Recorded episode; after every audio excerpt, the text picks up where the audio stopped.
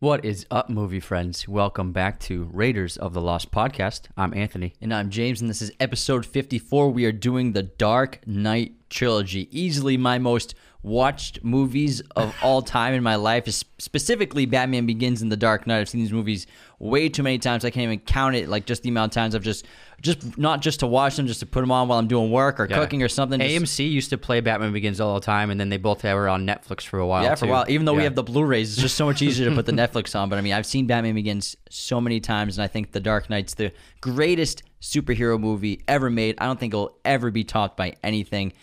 And you know, there's no denying that we have a biased opinion about Christopher Nolan on this show. We are hardcore fans of his. Mm-hmm. We've done nothing but praise him. He's an incredible filmmaker with immense vision and excellent ex- execution, ambition. His original ideas are challenging, and these films are also just as bold and as, and as ambitious, ambitious as his other films. Yeah, and Batman is my favorite superhero. Uh, I think obviously because of that, the famous um, reason that everyone else gives if they have him as their favorite is because he doesn't have any superpowers and he's just a man um, uh, fighting crime and doing these amazing things. And I think he's just the most relatable character of all comic books. And the thing with the previous films of Batman is they're very good. There's some really good ones. Like Tim Burton did a great job, and um, Yeah, Batman with Michael Bat- Keaton. Yeah, great. Batman Michael Keaton's great, and the TV show is a lot of fun. But uh, the the movies before Nolan, they were always about style over anything, and they were also driven by toys and manufacturing because the the Warner Brothers would design these films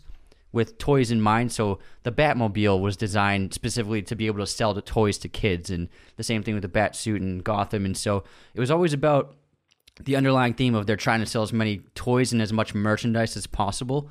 Like for example, Batman Returns. That's why in Batman and Robin, all merchandise. It's mean, yeah. it's a toy commercial. These studios make more money Yeah. off toys than movies. Yeah, That's a lot of people don't understand yeah, that. you'd be surprised. And then with this film, Nolan decided that he wanted to uh, forego the idea of toys and merchandise and just try to make a great film uh, and do the best they could with great filmmaking, acting, production design, and a, a fantastic crew and team around him to craft a, a, a incredible, not just a comic book movie, but just incredible crime dramas. Yeah, exactly. And again, my, Batman's my favorite superhero too. Has been since I was a kid.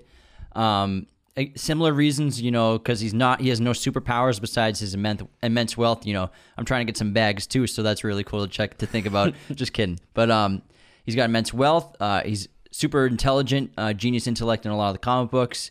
Uh, he's he's got a lot of trauma in his past, which drives him to find things to do for the good of humanity and good of Gotham City. He walks this line of darkness and light. He's just he's not a simple hero. He's complex. And when you're talking about all superheroes, yes, they have flaws, and you can probably compare most to Iron Man because they're very similar. Orphan billionaires, geniuses. Um, still, Batman's when you're trying to dive into like a character study, he's the most material to work from. He's the most interesting superhero probably ever. I mean, because he's Bruce Wayne is just as infamous as Batman.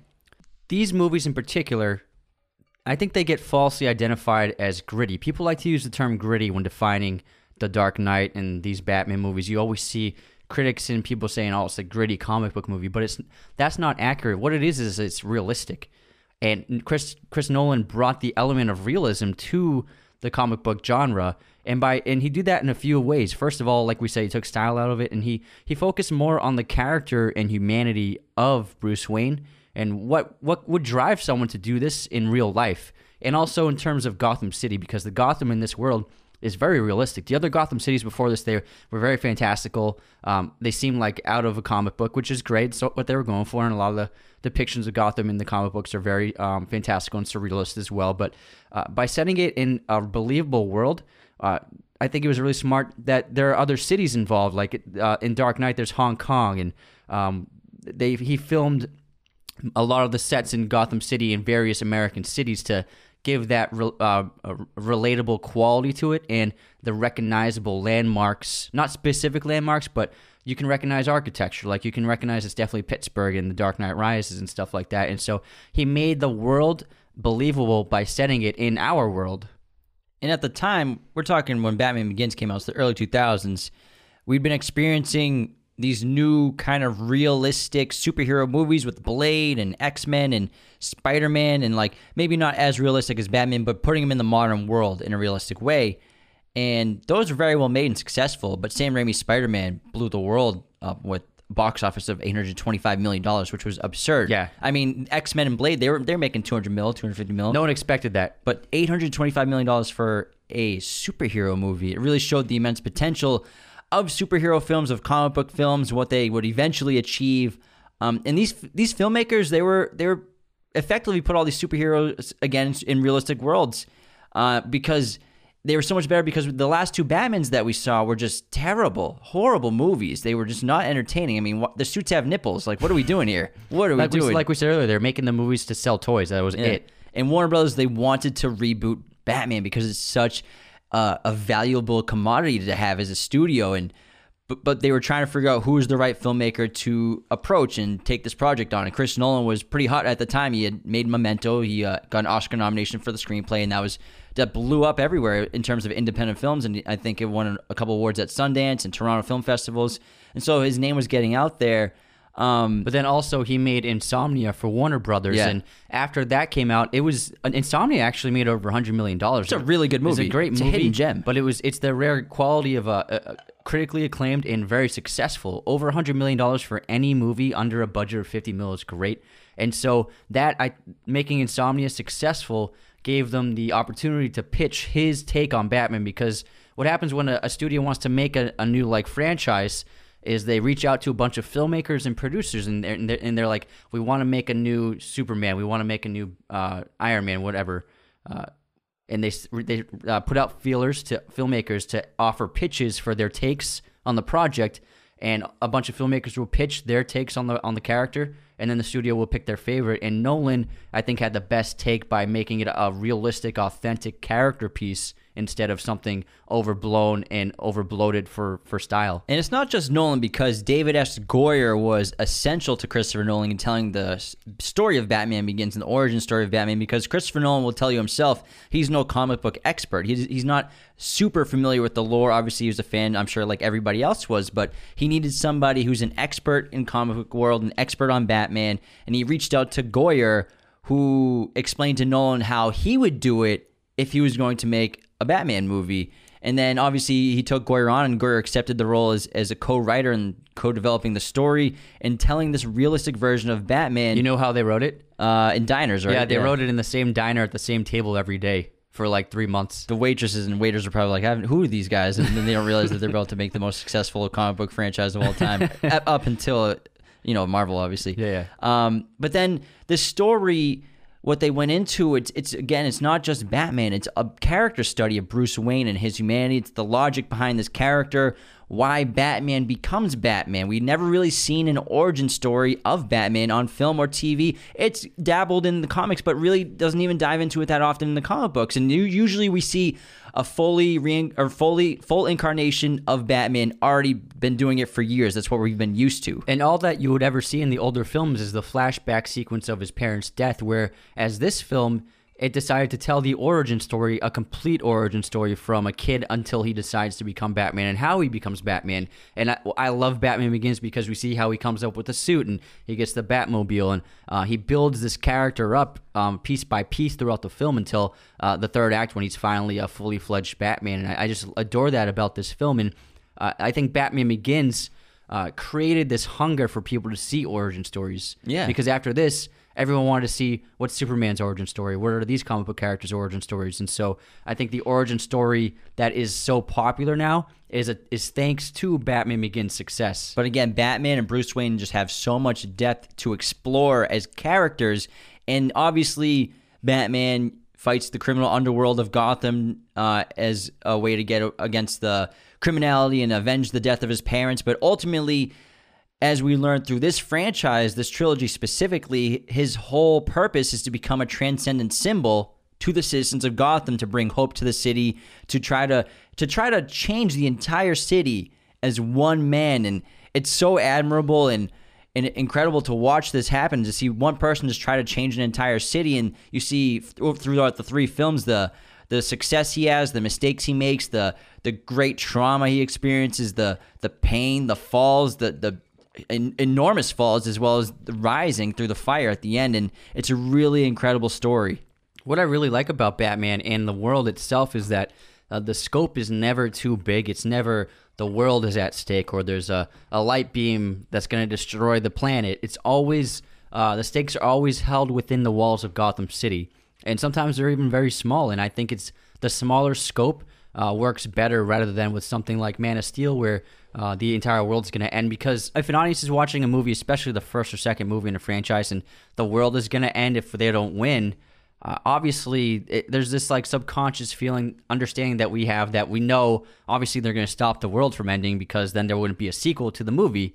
And so with these films, the stakes are never that large because in the first film it's just uh, Gotham's at stake, and then in the second film the the soul of Gotham is at stake, and especially at the climax of the film, the real stakes are the two boats and whether they'll survive. And with that situation, it's an example of you know the Joker could blow both these boats up, and we, there can still be a sequel. So we feel like when we watch the stakes, they were, where they're a lot smaller, then it feels more believable, and we accept those stakes and think that they can turn out the, for the worst and still have a sequel. So it makes us buy into it more. This episode of Raiders of the Lost podcast is brought to you by Manscaped.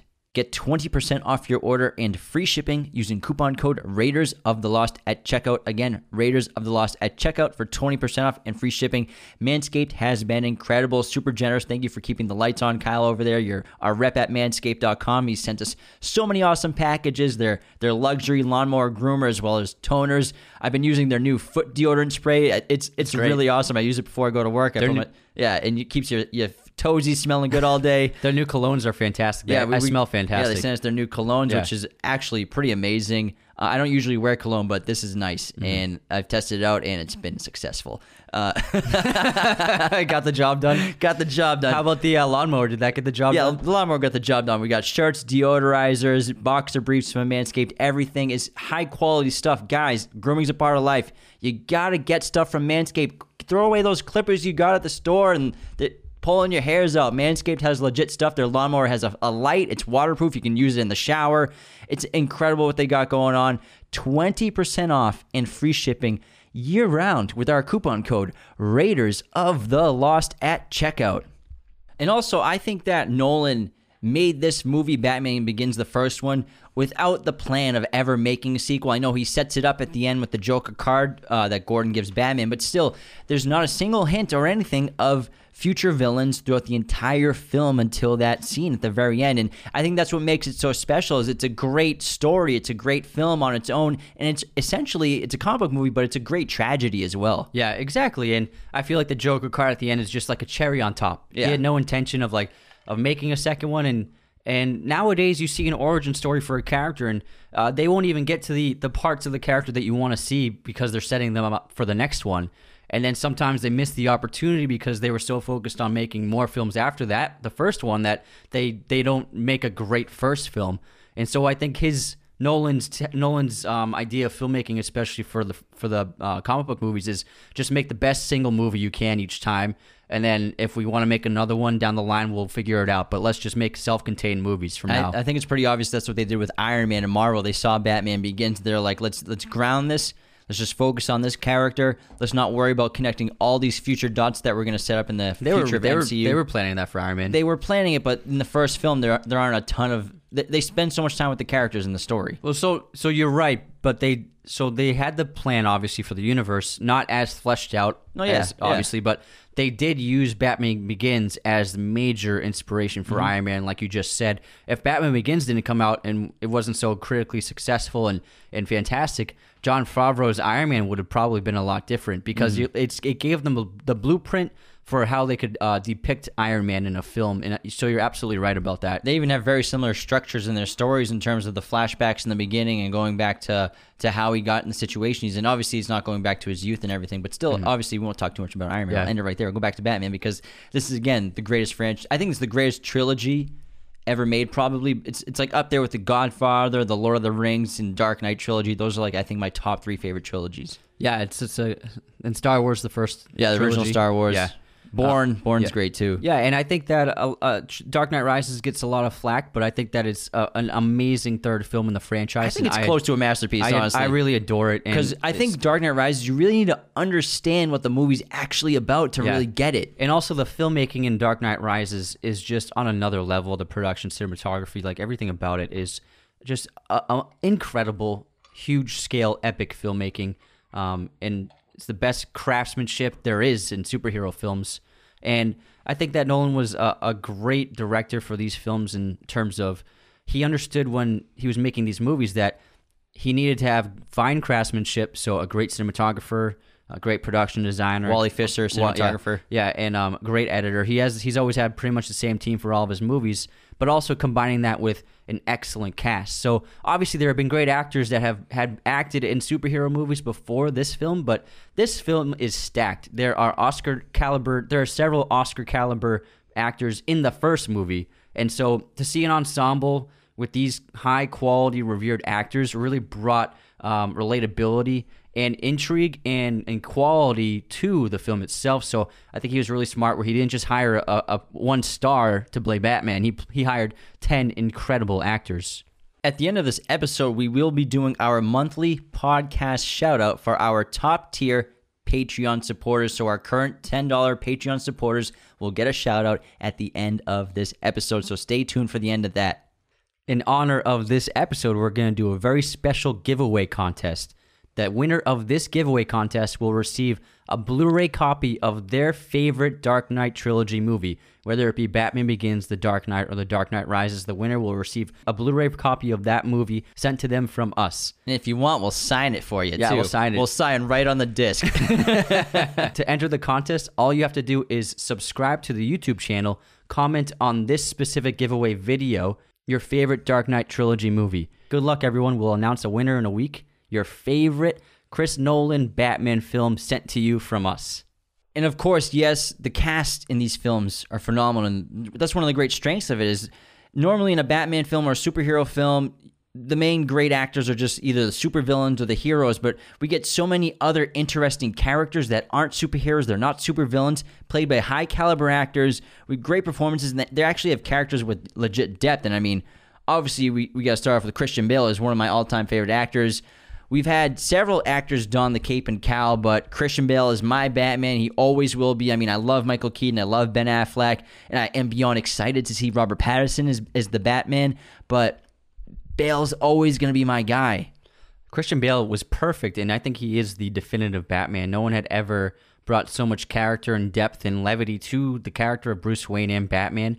And I think he's he's the iconic epitome of what you can do with the character. And essentially, Christian Bale plays three roles. He plays Bruce Wayne, the real Bruce Wayne, uh, Bruce Wayne, the eccentric billionaire, the persona, and then he plays Batman. And he does all three roles brilliantly um, and with great nuance. And uh, he's able to blend the ferocity, the, the ferocity and power of Batman, along with the the modesty and um, and the good nature of Bruce Wayne. Yeah, and, and Christian, yeah, he's playing three characters as well, but he's also playing three characters who all go through immense transformations throughout all three of the films. I mean, in the first act of the first movie, Bat, um, Bruce Wayne has like four different personas and four different character traits. And in the beginning of the first film, he's full of anger and rage and cynicism at the, the death of his family. And he's even a borderline killer and he, he wants to become a murderer, which he's obviously saved from Rachel from doing. And so he goes from that to somehow becoming this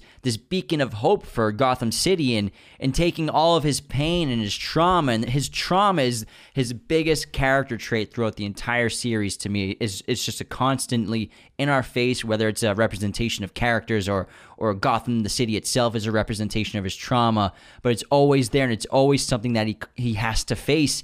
And eventually again what we talked about earlier is, is falling but then rising and saving the city And one of my favorite aspects to the character in all three of these films is that he fails a lot. He Batman fails many times and he learns lessons and he grows as a character. He's not just like the same plateaued character the whole time. He's not just I'm Batman. There's a lot of depth to him, and then there's a lot of uh, uh, range to his story and his arcs, and he has his ups and downs as a character, and he he he falls down and builds himself up each movie.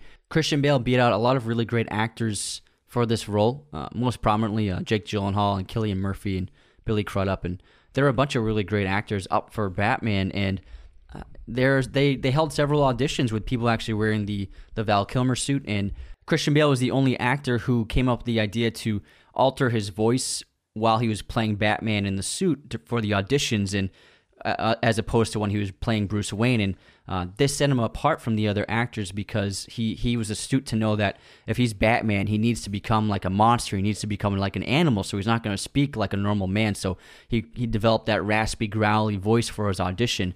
And another really cool fact about the audition is that the actress who played Rachel Dawes in all of the uh, in all of the screen test auditions with the actors playing Batman and Bruce Wayne was Amy Adams. Oh no way! So Amy Adams, she was doing a favor for the casting director of Batman Begins, and uh, they had her on board as the reader of Rachel Dawes's character for all of these actors to read against. So if you look at there's footage online of like Christian Bale and Cillian Murphy as Bruce Wayne and as Batman, the actress performing with them has her back turned to the camera, but it's actually Amy Adams. And then Christian Bale and Amy Adams have started in multiple movies together too, which is really cool. Mm. And Christian Bale, he's an incredibly fascinating guy, obviously incredibly talented and dedicated to his craft. Um, he starred in a Spielberg film, Empire of the Sun, as a kid, so he's a child actor. It's one of the greatest child uh, actor. Uh, it's one of the greatest child performances ever. Yeah, and he actually got bullied from school as a kid from it, but stuck with acting as he got older out of a love for the craft. Um, obviously, got his big break and got uh, mainstream fame with American Psycho.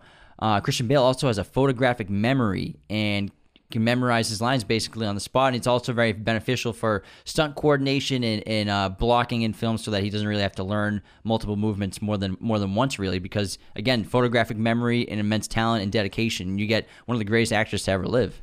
Yeah, and he's able to do the the performance of Bruce Wayne perfectly in terms of Bruce Wayne doing the performance of the the ego of Bruce Wayne, the persona of Bruce Wayne, because and it gets better with every movie where you can really see the difference between uh, not just Batman Bruce Wayne, but the two Bruce Waynes.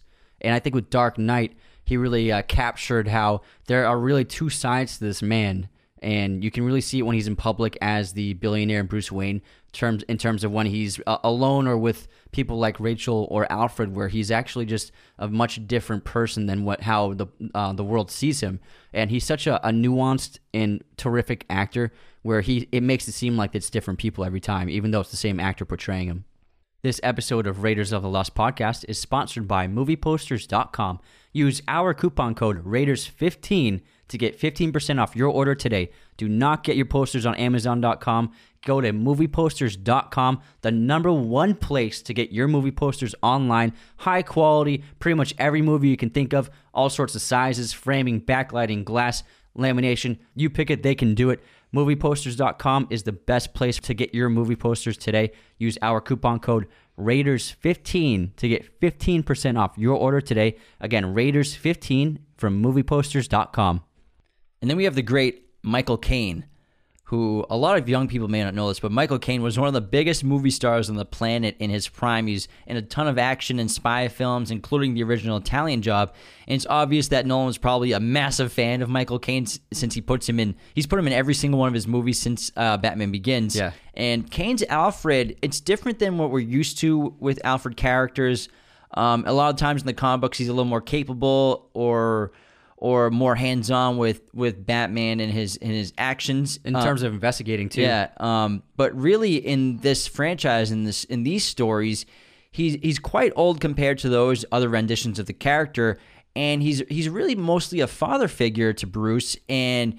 He's a he's the person who keeps Bruce grounded when things get a little out of control or he's dealing with a lot of trauma or tor- turmoil in his life. He's he also acts as Bruce's conscious a lot of the time.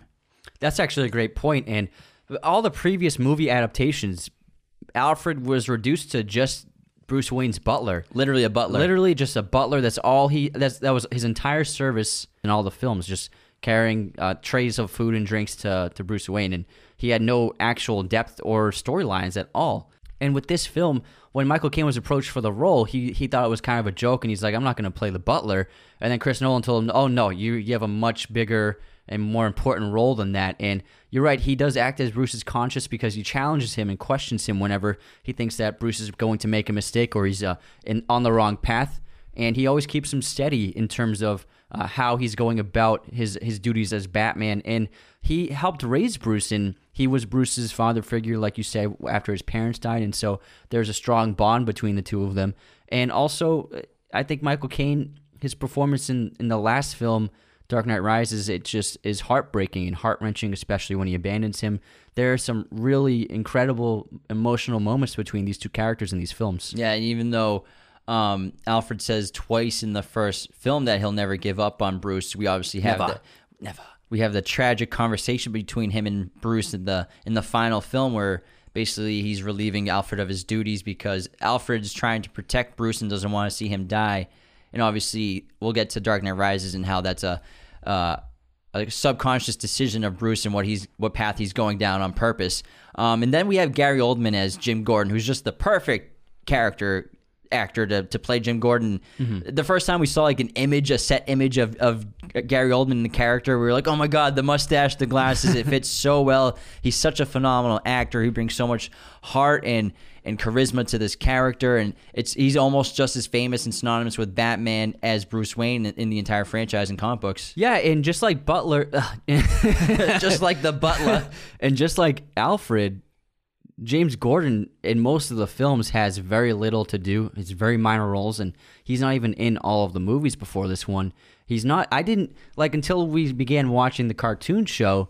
I didn't really think that Jim Gordon was that big of a person in the world, just from the the Tim Burton movies that we had seen, and. Uh, they they wisely made Gordon a main figure in this in this movie, and he became one of the most important characters in the entire franchise, especially by Dark Knight and Dark Knight Rises. He is vital to the plot. I think in Batman Begins, um, they were not fully fleshed out with who he could have been, the potential. I think that Gordon was a little uh, uh, less interesting and um, a little less charismatic as he was in the second two. I think Dark Knight, he's just he, they they uh, improved on him greatly for Dark Knight, made him a much better character. And then in Dark Knight Rises, he is one of the moral and emotional centerpieces of the film itself, and he he gives one of the best performances in the third movie.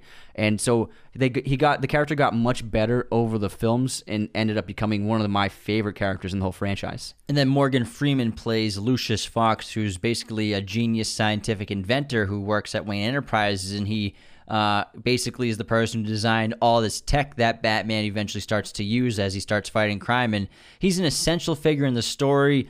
Um, and and Morgan Freeman, what can what more can you say about the guy? He's, he's so charming. He's he's he's just got a great voice. He's such a phenomenal actor. He brings so much so much like comedy to all the scenes and The bow and tie. nicety, and he, he's just a really great guy on camera. And I, I love watching him. I can watch him all day on, on in a movie. Yeah, I like Lucius because he's like the Q to James Bond for, for Yeah, Bruce Wayne. yeah, kinda, yeah. You know what I mean? And yeah, like you said, he just brings so much charisma and, and heart and and a lot of wisdom to the scenes he's in, along with a lot of humor. Some of the funniest parts of, of the entire franchise are Lucius Fox lines. with Bruce Wayne yeah, going with Bruce and. Wayne. They're, they're hysterical. And then um, we have Katie Holmes and Maggie Gyllenhaal who share the role of Rachel Dawes, and she's an incredibly important character to Bruce Wayne as she is his closest friend, oldest friend. She's also the woman he loves.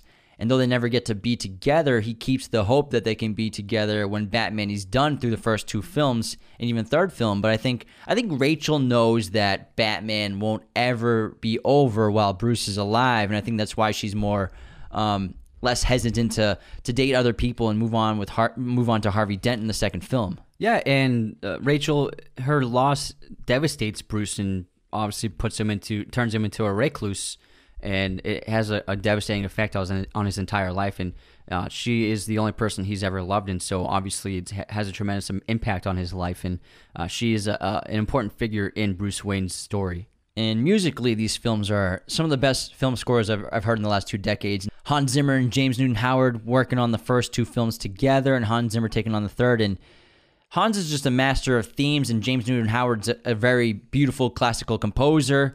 Um, I think they just fit really well coming up with the the music for these films. And a cool fact about the first album of Batman Begins is every track is a different uh, genus of Bat title. Yeah. Although it makes it hard to remember the title names. My my my. I'm always like myotosis. Is Vesper. Yeah, yeah. and um, the reason why uh, Chris Nolan hired these two composers, because obviously it's very rare to have two composers, especially not a team. They're not a duo. They are extremely uh, accomplished composers individually. But he brought these two composers on because he wanted to um, create two different musical, uh, two different musical identities for the film in terms of Bruce Wayne and Batman. And so James Newton Howard was tasked with doing all the Bruce Wayne music, and then Hans Zimmer was tasked with doing all the Batman music. And so all the scenes with Batman, all the action stuff, all the dun dun, like all those super heart pounding themes, the drums, all of that is Hans Zimmer, and then all the more um, classical, more beautiful, soft, emotional music that's James Newton Howard, and they always play during the scenes of of Bruce, especially in Batman Begins when he's like thinking about his past and doing flashbacks, and with Rachel, all those are James Newton Howard, and it, it created this incredible balance between the two characters that it's not just happening visually and in the story, but musically as well, and then. Hans Zimmer did the third one alone because James Newton Howard realized that Nolan and Zimmer had uh, an extremely close bond and working relationship, and he was kind of the the the um, third wheel of the relationship. Although I'm sure they were obviously super supportive and wanted him on board, but he just felt that it was better for him if Hans did the third film on his own with with Chris Nolan. And you can't have a superhero film or a Batman film without great villains, and we get so many good ones. Um, I think it was really wise to save the Joker for a sequel if they were going to make one. Obviously, Scarecrow, Falcone, Maroni, uh, the the Joker. We got Ra's al Ghul, we got Bane, Talia Ghul, and just a phenomenal selection in terms of, of the history of the character. And then again, like I said, saving Joker for the second film because this is kind of like what they did with Sherlock Holmes. I'm sure that Sherlock took a the creators took a step from Batman Begins where they saved Moriarty for the second film, and then they just have Lord Blackwood in the first film save the second the big baddie for the second film and just establish the characters in the first movie. Yeah, exactly. And the main villains in each film challenge Batman in different ways. Whereas the first one's about his morality and, and who he is as as a person with Ra's al Ghul, and the second one is is challenging uh, in terms of trying to trying to handle chaos and and out in destruction. And then the third film, Bane challenges him physically with his power and his physicality. And so every villain offers up a different task and obstacle for Bruce Wayne as Batman.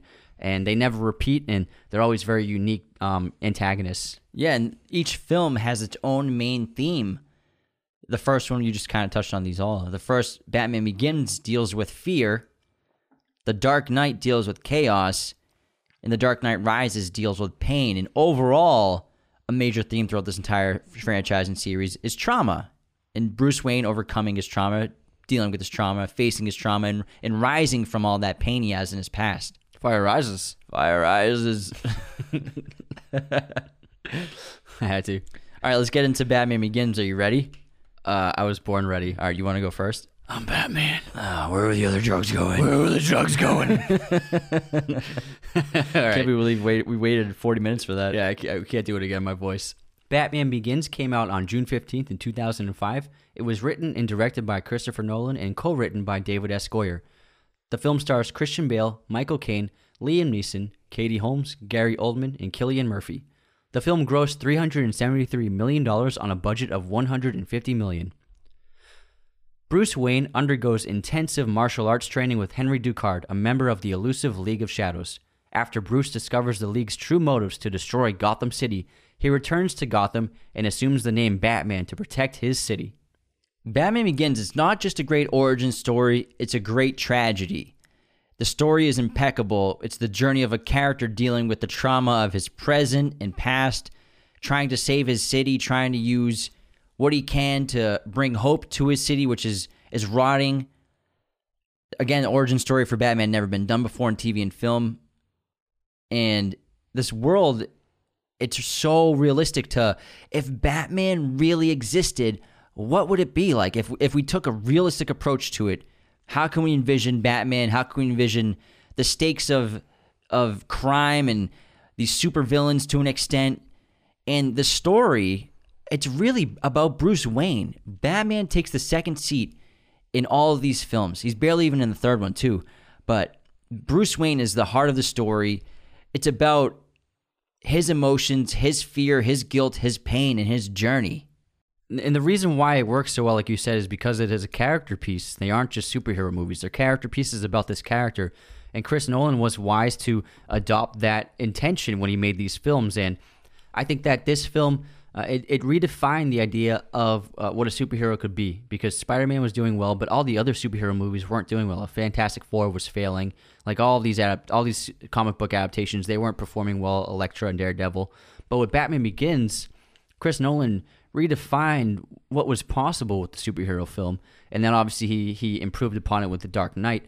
And uh, this this movie itself, not the Dark Knight, but Batman Begins, inspired, like we said, Iron Man it also inspired just the changing these franchise films to make them more realistic and make them more grounded and and based upon reality and based in character in terms of uh, uh there wouldn't the new James Bond franchise with Daniel Craig that was directly inspired by Batman Begins. The producers saw Batman Begins and wanted to create a more grounded, uh, reality driven James Bond film. And that's what led to Casino Royale and all of the Daniel Craig movies. And so this new uh, grounded reality in terms of franchise films uh, owes it's all owed to Batman Begins doing it so well and showing the way essentially for how to make big budget movies and making them feel more authentic to reality. The second two films have fantastical practical action opening scenes.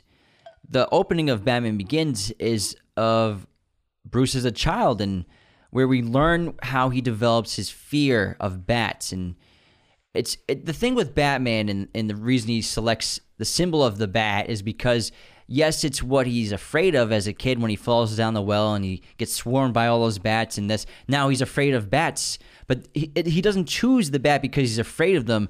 The bat is a representation of his fear, which is a representation of his guilt and trauma because this fear of bats leads them to that opera scene where he's afraid of the characters on stage that look like bats, which he, he leads to him asking his parents to leave. And then obviously we know his parents get gunned down. So Bruce Wayne's fear is his source of guilt and trauma. And that's why he chooses this symbol of the bat. It's not just because he's afraid of bats, it's because the fear of bats is what triggers his guilt and trauma. And also his guilt that he feels at the expense of his parents' death, believing that it was his fault for their deaths, is what drives his anger. And the anger is something that Bruce Wayne deals with early in his life in the first act of the film in terms of uh, he's struggling to uh, overcome it and he's letting it over he's letting it fuel his actions which is why it leads to him wanting to murder chill out of revenge which rachel stops and and the reason why he does this is because he doesn't know what to do with his rage and he doesn't know what to do with his anger. And after this moment in the film, it's not as though he it gets rid of his anger. What happens is he is with through Batman, he finds a, an outlet to channel his anger and his rage and all this power he has inside of him, and he puts he put he uses Batman to let it out. And so every the Batman is fueled by the anger that is caused by the guilt of his parents' death that he still has. And every time everyone watches this listening, when you rewatch these movies again, which I'm sure you eventually will, when you're when you're watching the films and you're watching Bruce Wayne deal with his pain, his trauma, and his fears, it's a direct reflection with the city of Gotham itself. Because after his parents' death, the city of Gotham starts to to to decay and it's filled with corruption and the criminal underworld and organized crime wreak havoc on the city and because there's no one there to help protect it because his parents were such great philanthropists and, and generous people to the city of Gotham because they benefited so greatly from being there that there's no hero there with, with his parents gone. And it takes Bruce a long time to realize that if he wants to change something in his city, he has to kind of be what we, we see in a lot of classical fiction is he's a king who has to leave his kingdom to sort of find himself and get the strength to come back and save his kingdom. That's a great point. And I think that's why the first act is so strong. And I think that the first act of Batman Begins, the first 40 minutes, is some of my favorite 40 minutes in all of movies. I think it's an absolutely perfect first act to a movie.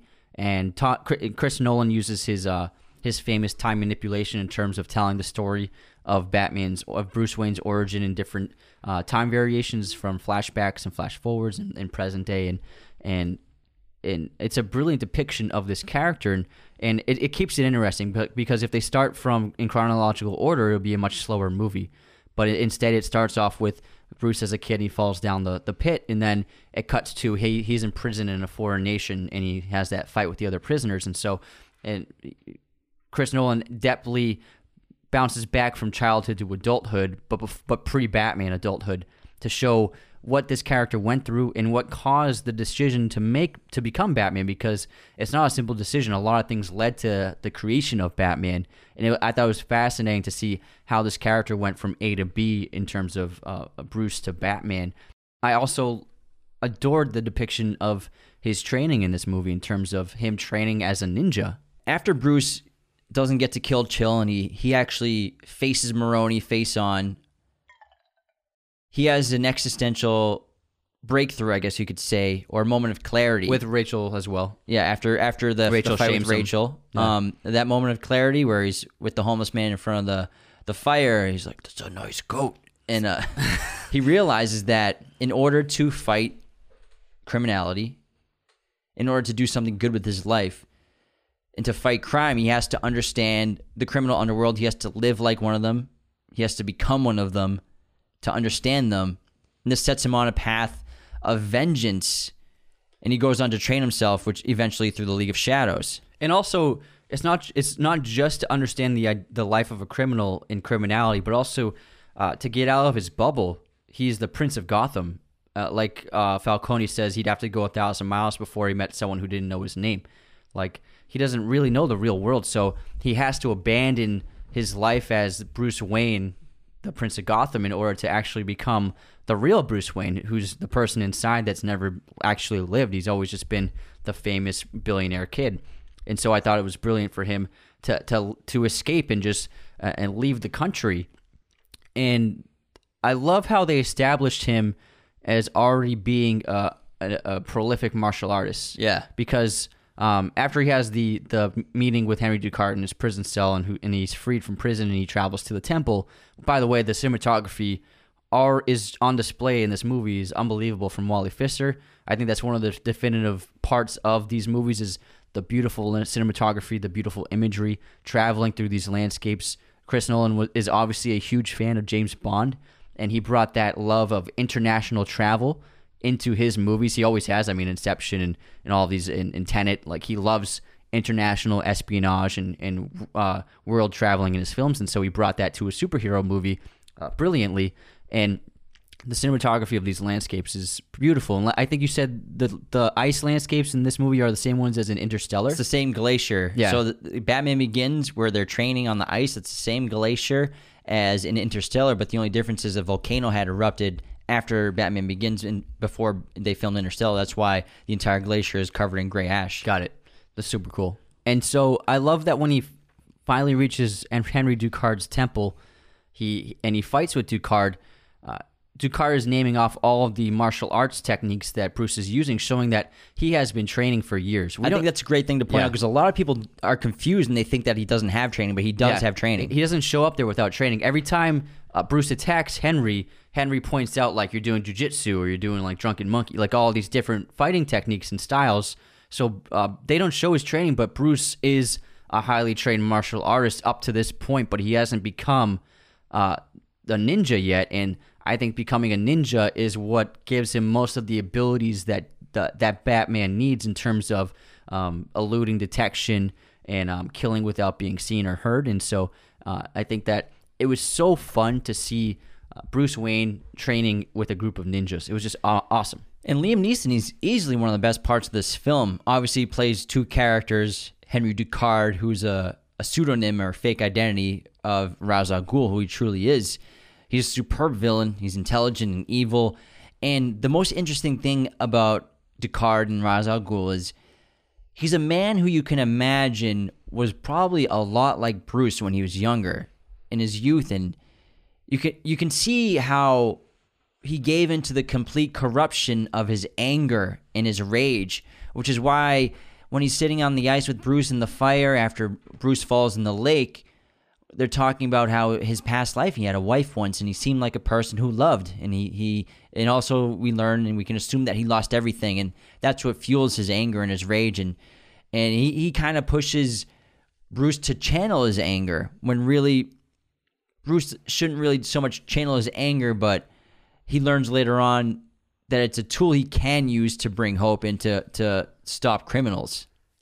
That's an excellent point. I think they definitely are very similar characters, and I think that if Bruce didn't have the people in his life around him uh, to stop him from making mistakes, he probably would have wound up very similar to Henry Ducard because he was about to murder the killer of his family. So he very much almost became a killer like Ducard. And, and Liam Neeson is unbelievable in this movie because he is so fatherly and, and charismatic, but wise. And he seems just so trustworthy and lovable. And uh, he becomes a, a, not just a friend, but a father figure to Bruce and his his closest uh, friend. Uh, and so that's why I think it's it's it's great when he turns into the main adversary of the film because essentially Bruce has to defeat his friend who helped train him and and showed him uh, uh, and, and showed him the wise ways of of their traditions. But of course, Bruce doesn't give in to this rage that you could say Ra's al Ghul or Henry Ducard represent in the film. This this anger inside of him and this vengeance that he wants and instead of accepting his fate in becoming an executioner for the League of Shadows and joining them to destroy Gotham, he extinguishes his rage by de- by destroying the temple itself and and leaving uh, Ra's al Ghul for dead, but saving Henry Ducard, who obviously is Ra's al Ghul. Um, and then after this, he he takes his journey back home to Gotham. But I think it's essential for Bruce to separate himself from Ra's al Ghul and the League of Shadows by destroying their temple. Yeah, and also it establishes uh, Batman's main rule, which is he he will not kill. He has compassion, and that's what separates him from the criminals he is going to fight and stop. And and that main rule has always been the driving factor in terms of how, uh, in terms of uh, Batman's morality throughout his entire lore. And so, even though he clearly killed twenty dudes with that explosion, aside from that explosion, I'm sure they got out fine. I'm sure they were fine. There's a back door. but um, it, it, sets up his morality in a great way. And then I, one of my favorite, one of the funniest moments of this movie is when he he's on the, the landing strip and, and Alfred comes out of the, the private jet. he's like, and Alfred says, looking very fashionable apart from, apart from the mud. it's like you, you, can take the rolls out, but you just bring it back with a full tank of gas. but but I, I love this jet scene because it's important to set up what's about to happen with this character because Bruce understands what he's going to in a way what he's going to become to fight criminality and, and fight the organized crime. And he recognizes that he needs to create a symbol because as a man, he can be stopped, he can be destroyed, but as a symbol, he can't be stopped.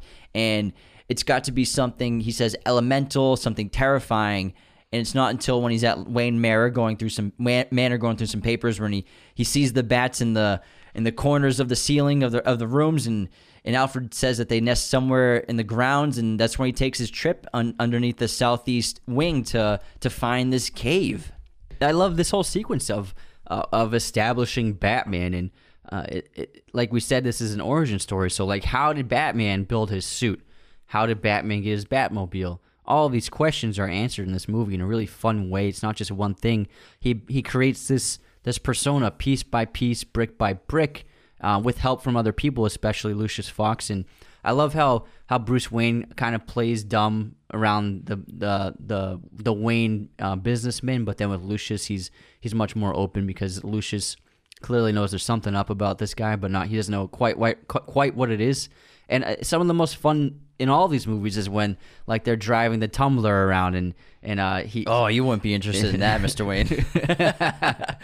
And like when when they drove that tumbler for the first time i was like blown away. I think we were like 15 when we saw this movie. Yeah. And it, it's just very fun in in talking about like the the the chess piece. He's like doing uh, get running into a lot of gunfire while spelunking and in terms of the the tumbler I adore this version of the Batmobile because, like we said, all the other Batmobiles in the previous movies, they were all designed as a toy.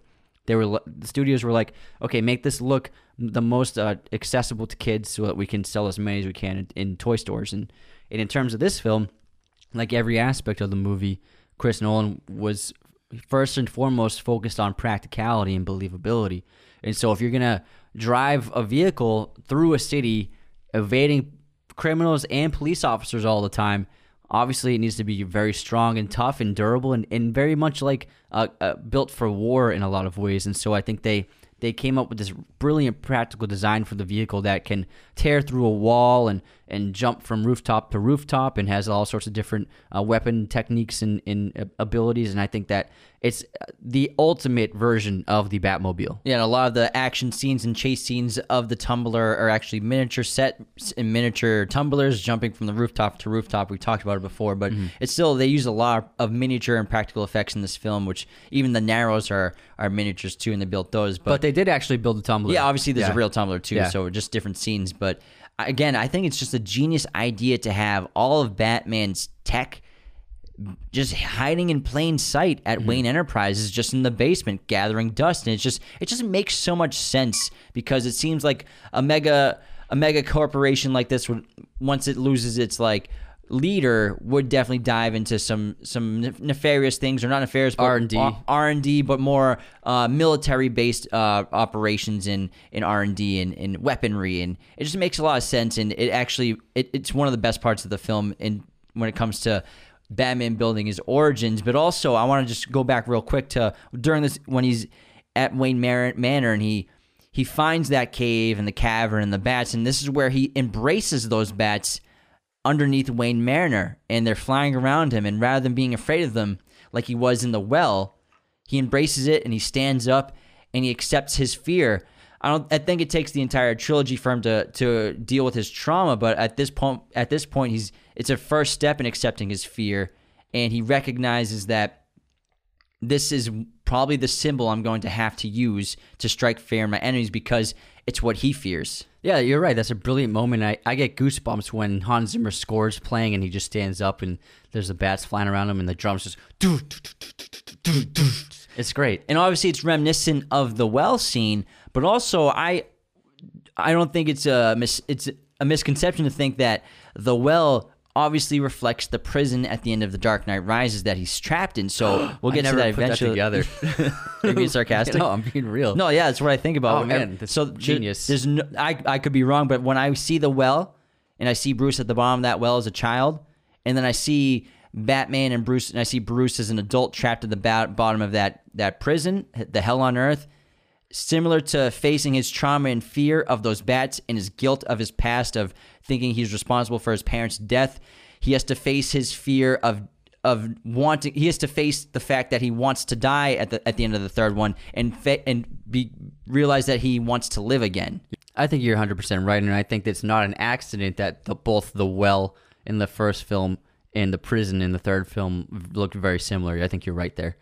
Yeah, I got that. I got that. And one of my favorite parts about this Batman franchise is is the Batcave because uh, there's ne- there's never like so much technology and computer screens everywhere. It's not like unbelievable technology. Like in the cartoon, it's fine. It's a cartoon, but it's it gets to be it, it can it could be unbelievable in the other movies. Like how could you ever have this stuff?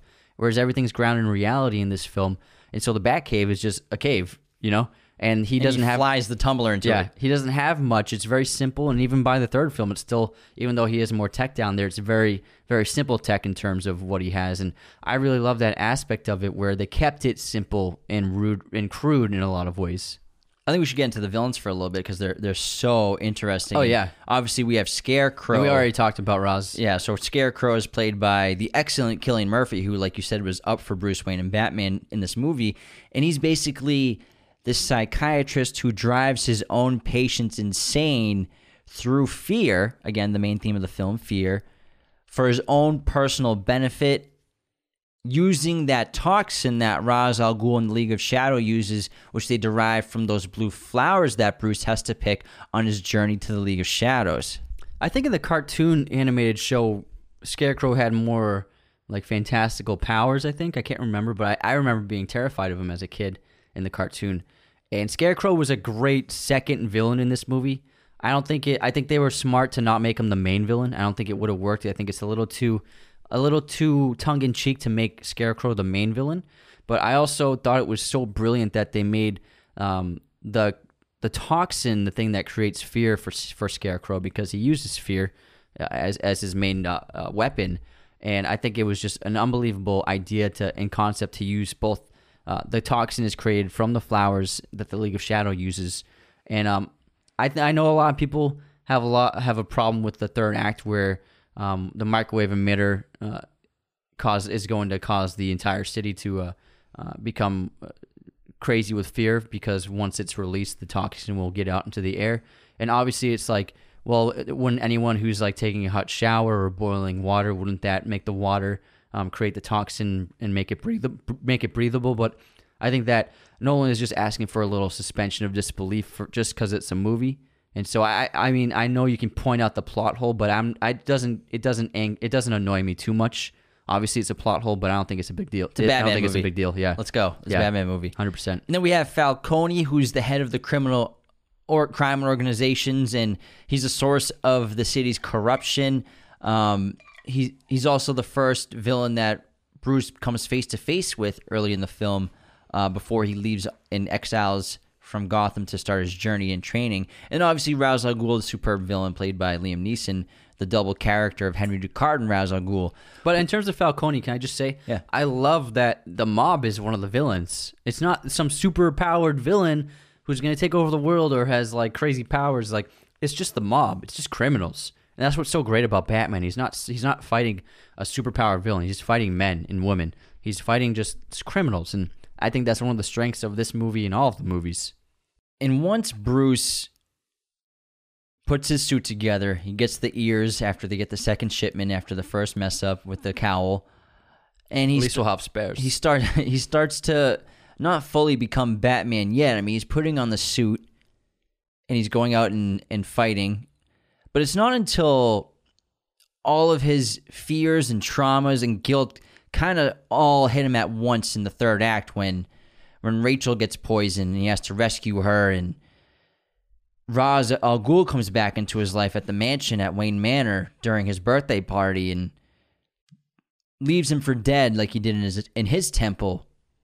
And this is the point after here when Bruce starts to actually become Batman because his home and his mansion it gets burnt down and him and Alfred escape in that in that elevator shaft going down underneath Wayne Manor.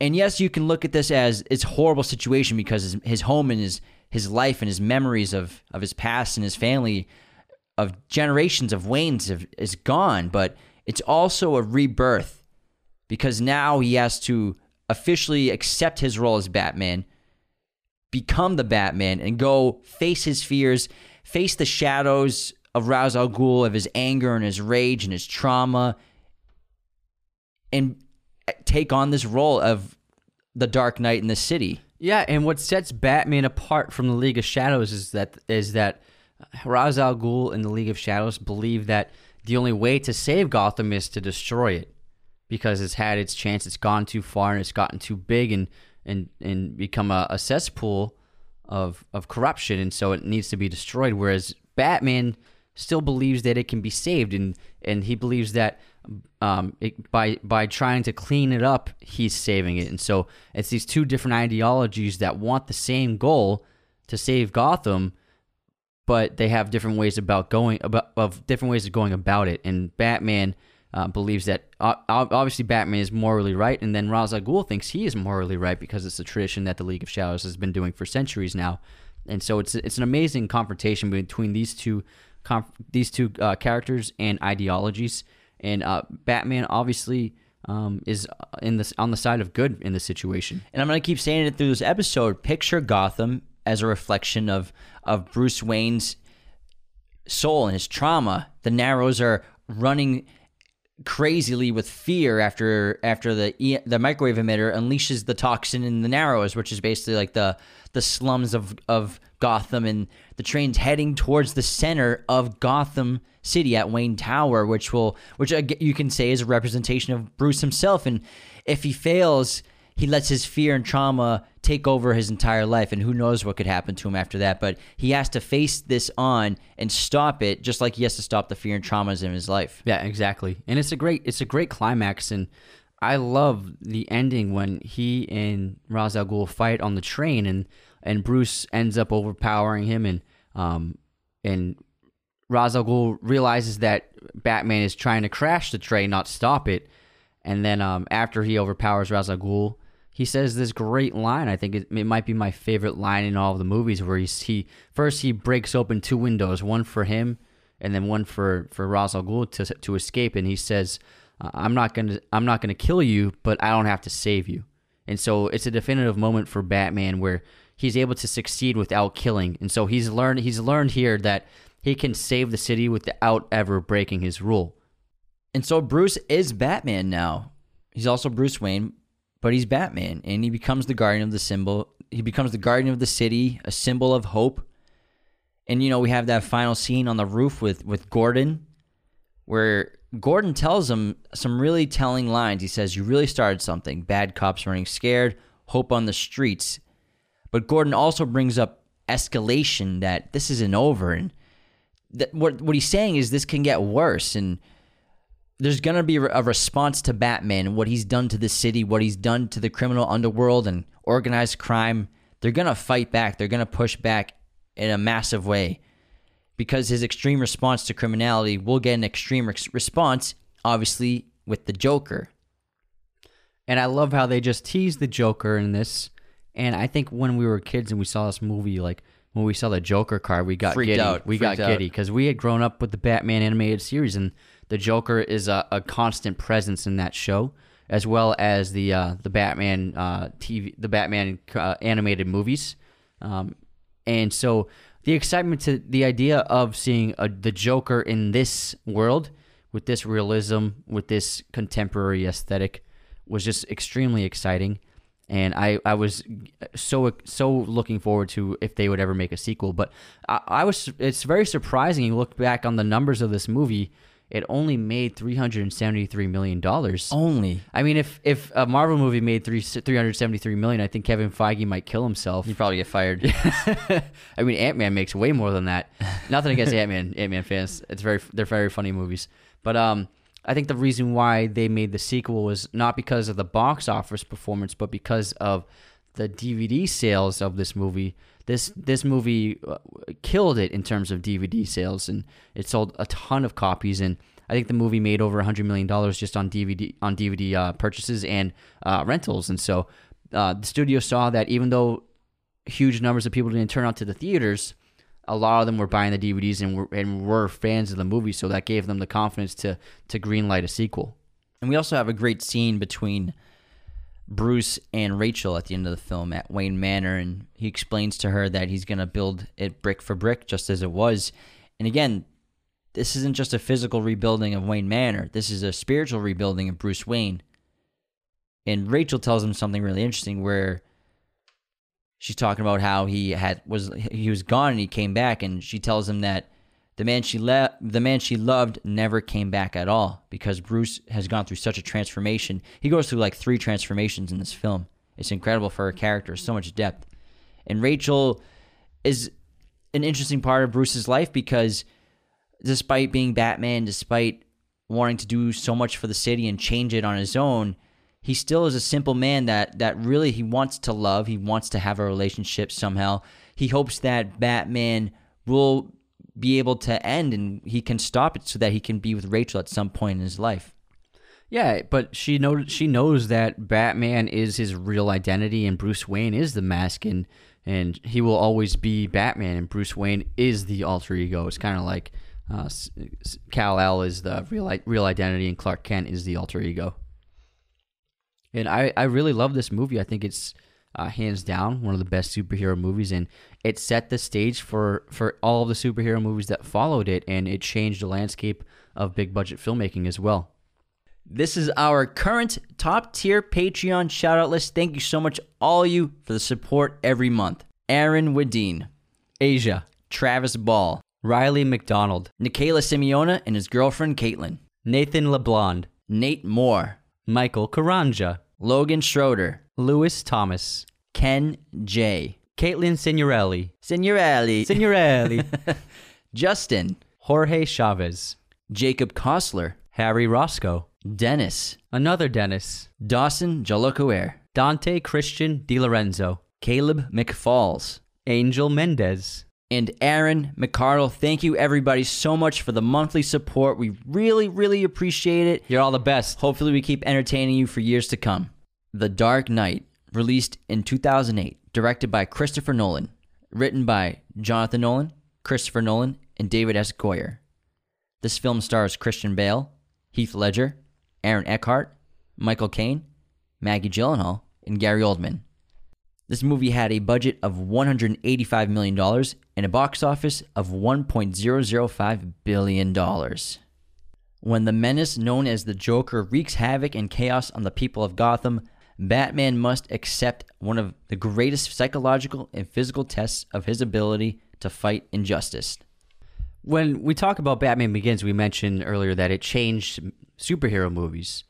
I think that The Dark Knight changed movies in terms of after this film came out, uh, it changed the landscape of the movies that were made after it. Uh, this became the inspiration for countless movies afterwards, and audiences had never seen anything like this before. It changed the idea of what uh, a big budget film could be in terms of quality, drama, action sequences, practical effects. Everything about it is just incredible and iconic. This film became a pop culture phenomenon. I think when this film came out, we saw it a few times in theaters, and I remember just sitting in the IMAX theater and just watching the blue credits roll over with that eerie one note Joker theme playing throughout, and I just and then that opening shot, that IMAX amazing shot of a push in a helicopter shot of the building that the Joker and his assailants are in. Uh, it's just unbelievable, and Christopher Nolan I think cemented himself as the one of the most dominant uh, directing forces in all of cinema. Not to mention they changed the landscape of Hollywood in terms of this movie was easily the best movie of the year, but didn't get an Oscar nomination, which was insane. And now uh, the Oscars have ten nominations, or is it Up to 10. Up to ten nominations for Best Picture because because The Dark Knight didn't get a nomination, and it was a spit in the face, basically, of Chris Nolan to me because it was the best movie that year. Well, And Chris Nolan never didn't get his first directing nomination until Dunkirk. that's insane. Yeah. I know it's it's nuts how how Hollywood treats some of the best directors out there. But The Dark Knight transcends comic book movies and superheroes. This film is so beloved because it's truly remarkable. Everything is incredible. The story, the characters, the direction, the production, Hans Zimmer's score. It's a perfect movie. Again, another great tragedy to to add on to after Batman. And like you said, he opens up the sequel with just an incredible action set piece scene of that bank robbery led by the anonymous led anonymously by uh, the Joker. And in terms of the bank robbery, especially, uh, Chris Nolan is a huge fan of Michael Mann, as everyone should be. He, Michael Mann's an unbelievable filmmaker, and he used Michael Mann as his main inspiration for this film.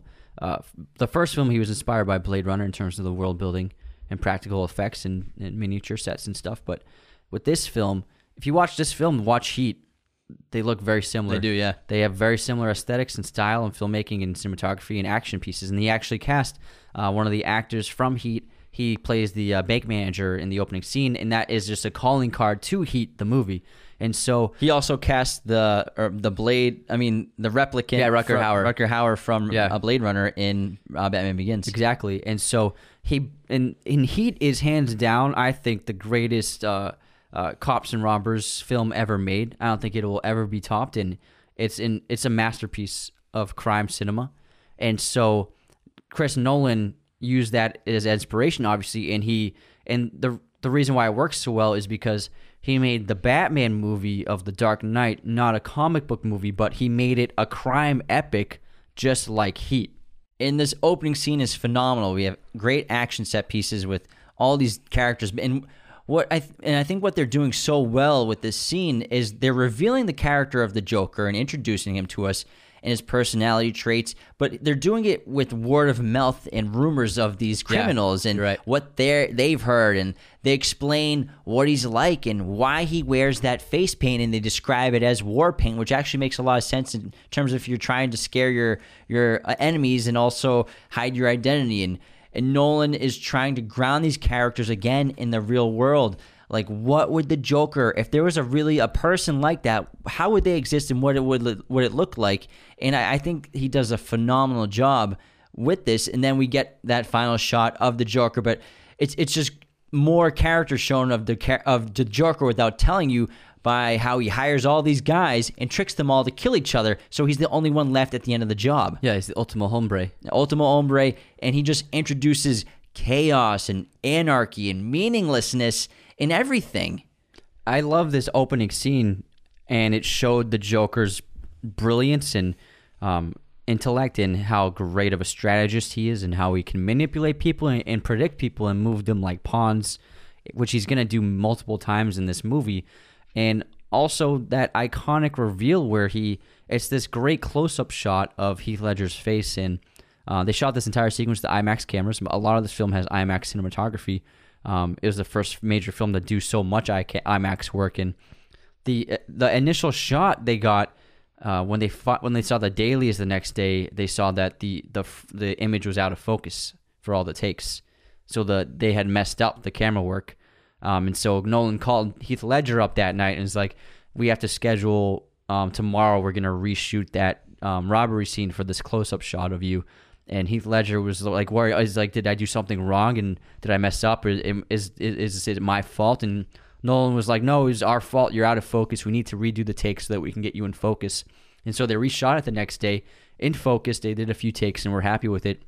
And then as they were watching all the footage, they realized that first take that was out of focus was by far the best take. So they left it in the movie. So if you watch that that reveal of the Joker in in the Dark Knight, it's very much out of focus image of his face, and that kind of adds to the character of this ambiguity of this mystery of who this person is. So I think it works perfectly. Yeah, he's the best villain in the entire franchise for sure, and like you said, he's a manipulator. He's a master manipulator, and he what he does is he he creates doubt in characters and uncertainty and he he controls people just words and dialogue and you'll you'll see all the interactions he has with characters where the more that they let the Joker talk, the more manipulated they become and the more like a like a puppet they become on his strings the more they let him talk like the scene with him in the and all the criminals and then the scene with him and batman in the interrogation room and the scene with harvey dent in the hospital with the joker. The more you let the joker talk the more he corrupts your mind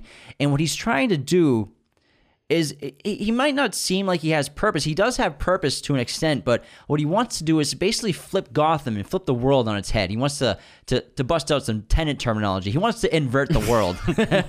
he wants to make everything backwards in a way, and and they based the Joker somewhat off the the graphic novel The Killing Joke, which is the best Joker graphic novel out there.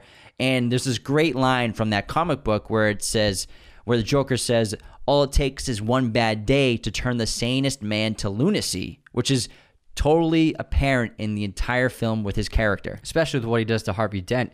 What makes the Joker great and what makes any villain great is that uh, they need to have the same goal as the protagonist. They want they need to want the same thing because then it creates this conflict between these two forces trying to achieve the same goal, which causes them to clash. And so he they both the Joker and Batman in this in this movie are fighting for the soul of Gotham. And like you said, the Joker's strength is his ability to turn people in uh, up, turn people on their heads, and and turn the sanest person into a lunatic. And and he's able to create chaos within the minds of people. And I think he's very similar to Anton Chigurh. Our previous co- podcast, we talked about No Country for Old Men, and uh, we talked about that character in terms of nobody understood him and nobody understands the Joker in this movie. Everyone thinks that he's fueled and motivated by money and power and greed. But what they don't understand is that all he's motivated by is chaos and destruction, and all he wants is to just destroy the city and destroy people and, and make them turn on each other. And he doesn't care about money. He burns a giant pile of cash that's worth tens of millions of dollars. All he wants is the ability to to create to wreak havoc on the city, and that gives him enough pleasure. And, and Alfred says that iconic line: "Some men just want to watch the world burn." And that's a perfect translation to who this character is. Yeah, you can't understand the Joker, and if you try to, it's just going to be worse for you. And it's a it's a mistake that I think the the interrogation scene between the Joker and Batman. It's one of the best in the movie. It's so fascinating to watch these two iconic hero supervillain go against each other and, and just great dialogue but it's also a massive mistake on bruce's end because like i said the more you let the joker talk the more he's going to corrupt you. And he's he's a force of anarchy. He has no rules. He's an, and an enemy with no rules is basically an unstoppable force. And alfred's the only one that kind of recognizes this kind of person. And he he lacks really any backstory. We don't know who he is. He doesn't really have much of an identity. Uh, we see him without the makeup just once the wardrobe is all custom with no labels. And this all tells you that he's incredibly smart, wildly unstable, and has purpose, but he's also like a dog chasing cars, like he says. He's animalistic. He wouldn't know what to do if he caught one. His head's hanging out of car windows. He's constantly licking his lips like a like a reptile or a serpent or something like that. And he's just such a fascinating character. And it's Bruce's fault for the Joker coming into prominence. And um, Alfred points this out because Bruce was so successful in in stopping the the mob and and fighting crime in Gotham City. I mean, when the when the movie starts, criminals are clearly afraid of Batman and are even afraid to go out at night because they're worried Batman's going to show up. And um, so he has done a great job of cleaning up the streets of Gotham. But this has caused the mob to turn to him to turn to the aid to ask for aid from a man they don't understand in the Joker.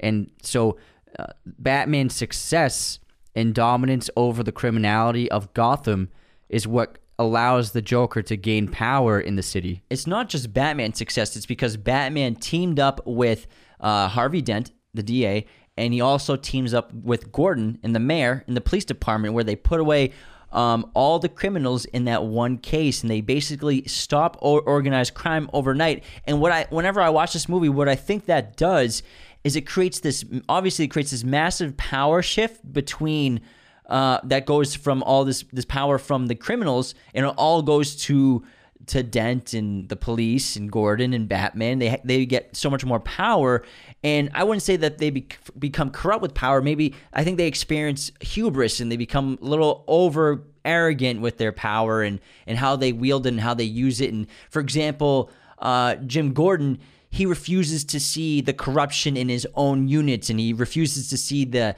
the betrayals that are about to come from be, come from his unit because uh, like Harvey Dent says that he investigated people that work for him. Yeah, exactly. And the Joker uses the corruption within the police department to gain an edge over everyone in terms of assassinating the main figures in Gotham um, and gaining power in the situation against both the police department and Batman. And so he he takes advantage of the corruption that has been ignored in the Gotham Police Department for so long. And like we said at the end of Batman Begins, where Jordan starts to Gordon brings up escalation.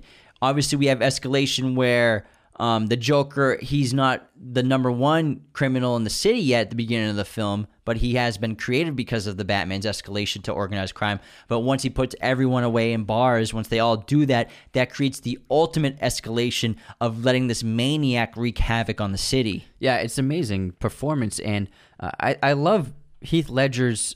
First of all, I just want to talk about his physicality in this movie in terms of first of all his look is so brilliant, and Heath Ledger uh, if you don't know, is was very much involved in the design and look of the Joker himself. He worked with the costume designer and the makeup department and in creating the look of the Joker. So he's very much hands on in terms of crafting all of his characters. And I love the the the, the look of the Joker, where, like you said, he's got that amazing uh, custom suit, but uh, he he has this this dirty quality to him and uh, this authentic, realistic quality to him in terms of uh, the longer he goes without cleaning up, the more his makeup runs down his face and spreads on his hands and becomes cracked, becomes cracked and just dirty and, and falls. And he's like, like when he's arrested, he, his face is just like falling apart.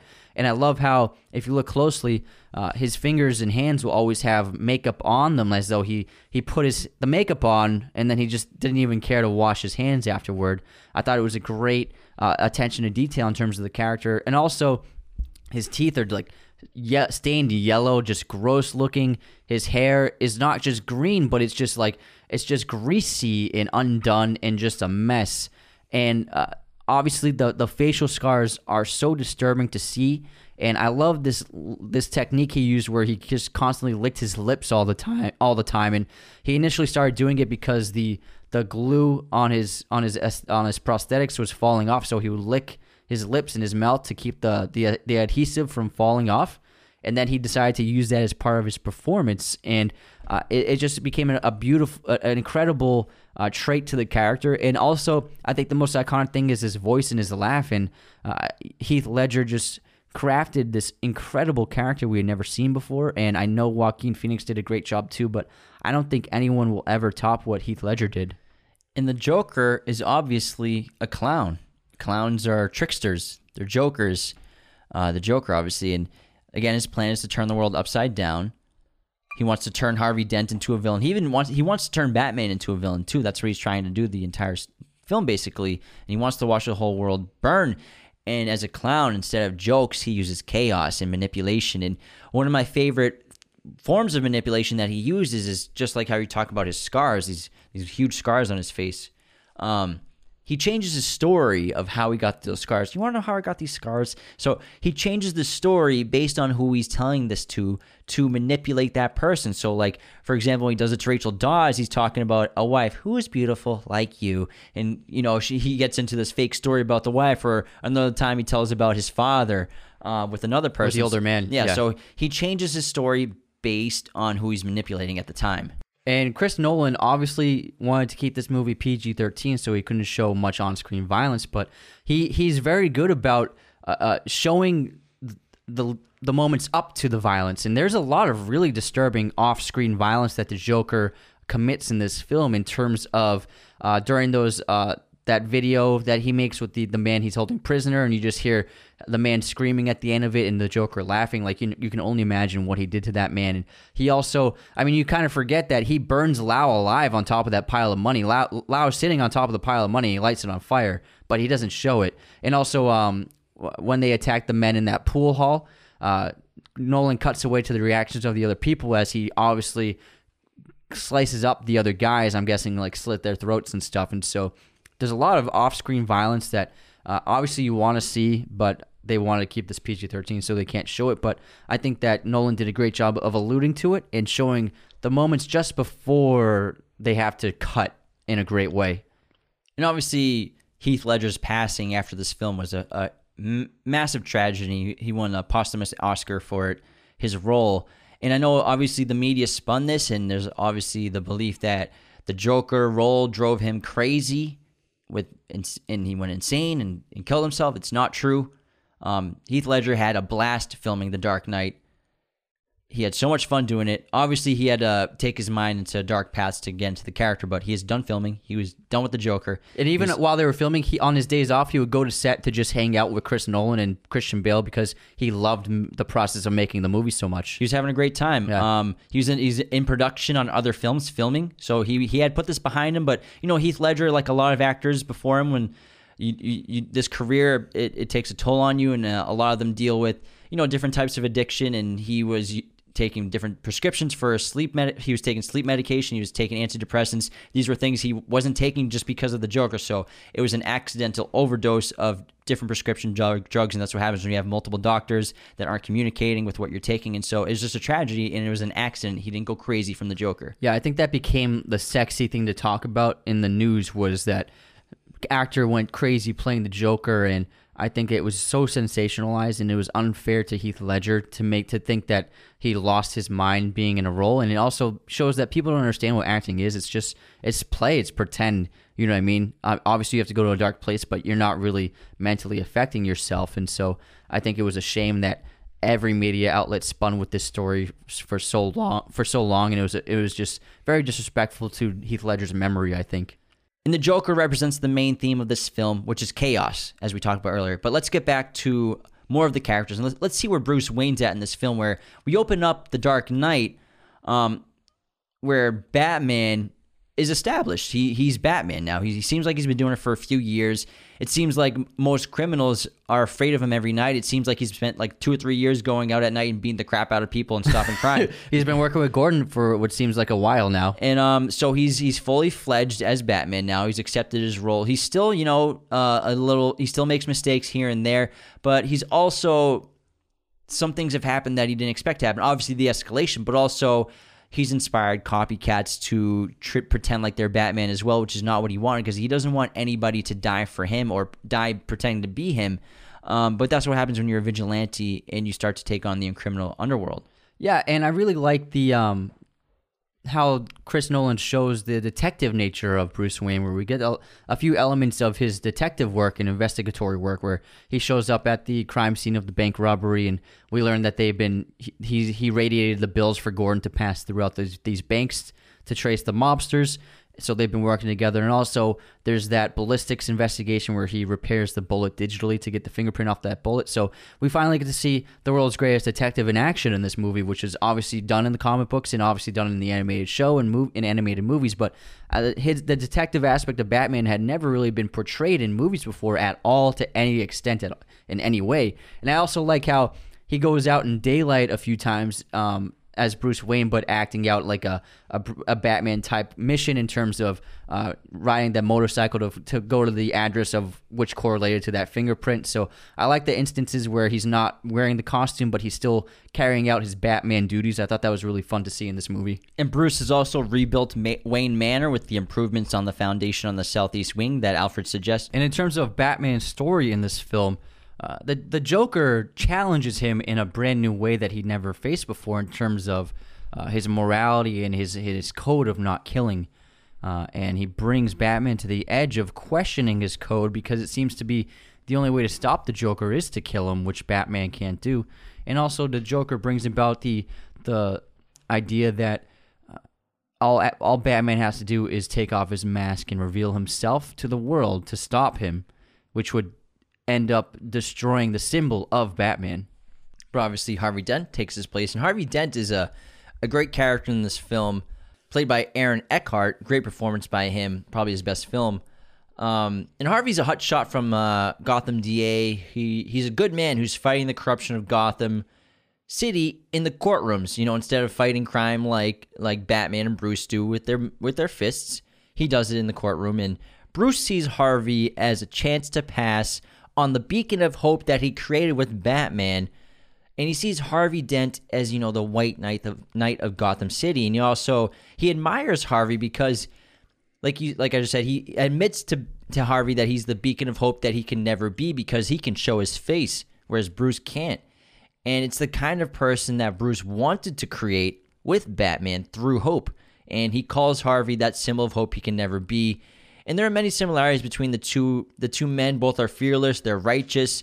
Um, Harvey is is a lot like Bruce without that dark, traumatic past. He's he's also taken over Bruce's spot in the love life in relationship with Rachel Dawes. And Matt Damon was actually originally set to play Harvey Dent in this film. Uh, he and Chris Nolan are both fans of each other. They did work together on Interstellar, but his schedule was too busy filming the movie Invictus, so he was not able to appear in this movie. Although I, I, Aaron Eckhart did a great job, I am just so curious what Matt Damon would have done with the role. And I love uh, Two Face in this movie because, like you said, they start him out as uh, a hero and a, an important figure to the to the future of Gotham City. And uh, there are sh- the, Chris Nolan shows little hints of Harvey and his darkness within, and the the lengths to which he'll go for example, um, when he takes that uh, mentally ill guy hostage who was partnered with the Joker after the attempted assassination of the mayor, um, he does the coin flip toss with the man, but also, uh, yes, he knows he's not going to. It's a double sided coin, so he's not going to actually shoot the man, but he shows that he has a lot of rage inside of him and a lot of anger. When he's pushed to the edge, there is a dangerous quality to him, and uh, that and I think that scene's important because it shows that it is possible for Harvey once Rachel is is killed for him to be manipulated by the Joker into this breaking point where he becomes a crusader of evil justice in terms of um, trying to cause death through um, th- by killing throughout the city all of those who uh, were he holds accountable for Rachel's death. Well, Harvey, while Harvey's still a good person, I think it pleases Bruce that he may be able to stop being Batman and be with Rachel and have a somewhat normal life, helping the world in other ways with his intellect, power, and wealth because Harvey could take that mantle. But to keep going on that coin and Harvey Dent as what and what he becomes, Harvey Harvey's coin is his biggest weakness to me because by refusing to consider other alternatives and other thoughts. He does anything he can to achieve his one goal of whatever he needs at the moment, refusing any other outcome. And there's, like you said, there's that darkness, that bruise that we get glimpses of. And the fake choi- the fake chance of his coin gives him hubris that we were talking about earlier, that leads him to pushing the boundaries of law, like kidnapping the guy and interrogating him at gunpoint, which is a horrible crime. And ha- Harvey's power and anger begins to corrupt him after the loss of Rachel and that's what pushes him over the edge to become the villain Two Face after Joker basically corrupts him in that conversation. Again, you let Joker talk too long, he's going to corrupt you. And in terms of, and in terms of Two Face, he starts out as um, this figure who it's like he he seems to have a moral compass in terms of how he's killing people at first, where he's finding people who he thinks are responsible for the death of Rachel, and he's doing the coin toss with them. And if they live, they live, and if they they get the the wrong side of the coin, he kills them. But then uh, he starts to uh, kill people that have no relevance to the situation, like um, the mob boss's driver in the car. There's no reason to, to flip a coin for that man's life. So I think that once heart, once Two Face gets going, he becomes this unstoppable force where it's no longer about justice; it's just about killing everything he sees. We also get Maroni, who's the new head of Falcone's organized crime syndicate. And then we also even get a glimpse at Scarecrow. He comes back in the opening of the film as too, too as well. So again, we have a couple of main villains as well as some other additional ones sprinkled in in there. Yeah, and I also what I really love about this film, like I mentioned earlier about Chris Nolan's love of James Bond and the international um, aspect of that, is they they took Batman and they put him into a new city, and it's not a fictional city like Gotham. It's Hong Kong. It's a real city, which brings the the the realism to the to the audience again. And I think it was just so much fun to see uh, Batman flying across the cityscape of Hong Kong at night when he attacks the um, attacks Lau in his headquarters, and I think it was just so brilliant to see this international landscape for this character. And again, like I said earlier, Chris Nolan loves um, uh, traversing the globe in his movies, and this is an early indicator of that. And we also get a lot of Bruce Wayne in this film. Again, these are character studies on Bruce and not Batman. There's a good amount of Batman for sure, the most of all the three movies, but we get a lot of Bruce Wayne. But Bruce, almost every one of his scenes and conversations, it's it's pertaining to Batman. And one of the most important ones I think is is when he's out to dinner with Rachel, Harvey, and the uh, ballerina that he takes out and you Natasha. know Natasha, and it's that funny scene where he's like, "I don't think they'll let us put two tables together." I, I think they will. I own the place, and this is a really cool scene. First of all, for a fun fact that. Uh, Heath Ledger is actually sitting in the background in one of the shots at the table, at next, table to next to them, so you can see the back of Heath Ledger's head, which is just a really cool little thing that Chris Nolan did for the film. But also this conversation we talk about where where where Bruce is trying to get a feel for Harvey and could he be the new White Knight that he needs to to pass the mantle? Can he pass on this mantle of hope to Harvey Dent? And this is where he leads to him obviously giving him all that fundraising money because one fundraiser with his buds and he'll never need to sense his entire political career. But also it's a telling scene for Harvey Dent because Harvey brings up the Caesars of the Roman Empire who were attached with uh, with protecting the city, but then Rachel explains to him that that they were corrupted by their power and they turned into dictators of Rome, which is very similar to what's going to happen to Harvey Dent when he gets corrupted with power and anger. Exactly. So he's motivated with the by the the wrong uh, idols, like false idols in terms of the Caesars. And I really like the plot of this movie, and I think this movie owes a lot of uh, thanks to the movie Seven in terms of the Joker's plot with Batman and the police force because um, just like in Seven, uh, the Joker leaves fingerprints out for Batman to find specifically so that he can go to that apartment during the, the ceremony, which is exactly where he wants him to go. The same thing that John Doe does with Mills and Somerset when they, they get the fingerprints and they go to that man's apartment exactly one year to the date from when he was brought there. And then also, just like John Doe, the Joker plans to get himself caught by the police force so that he can escape, and um, he morally corrupts um, the main uh, uh, one of the important figures of the of the film, uh, Harvey Dent. Just how John Doe corrupts Mills by uh, getting him to kill him at the end of the film. And Batman, he's also corrupt in this film too. And again, to talk about hubris and and taking control or overindulging in your power. You just talked about how Bruce goes to Hong Kong to do the forced extradition extradition of Lau, which is insanely illegal, and that's put kind of pushing the boundaries of Batman and what he should be doing. And also, he creates that with the help of Fox that massive spying network on the entire city of Gotham with that advanced technology and Fox immediately admits, admits that it's wrong and they shouldn't be doing this. So so all three of these characters Gordon, Harvey and Bruce push that boundary of power and hubris and and cross those boundaries of law as well to to maintain their power. That's a great point. You're right. And I think one of the highlights of this film and hallmarks of this movie is the the intense and epic action set pieces that Nolan has sprinkled throughout the film.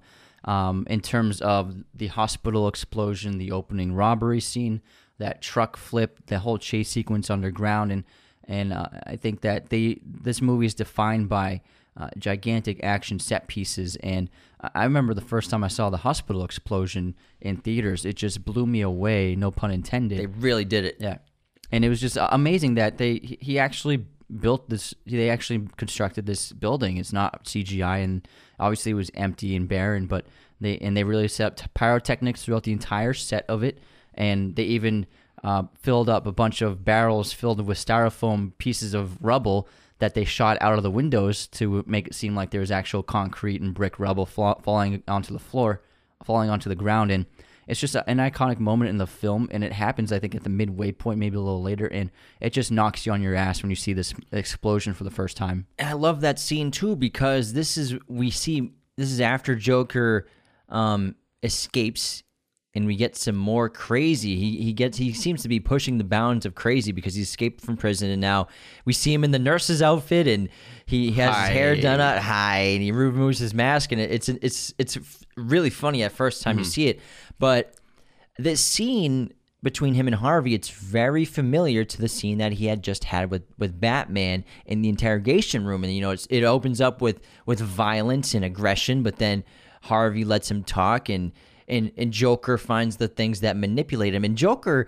he he deflects the responsibility and blame of Rachel onto the onto everybody else, the which system. is amazing. So he, he he he makes Harvey feel sympathy for the Joker, and and the Joker he's he's kind of indulging Harvey in his in his philosophy, and he has some great lines like. I try to show the schemers how pathetic their attempts to control things really are. And this shows that Bruce is responsible for everything that's happened. Bruce and the police are responsible for Rachel's death. Bruce and the police are responsible for the creation of the Joker.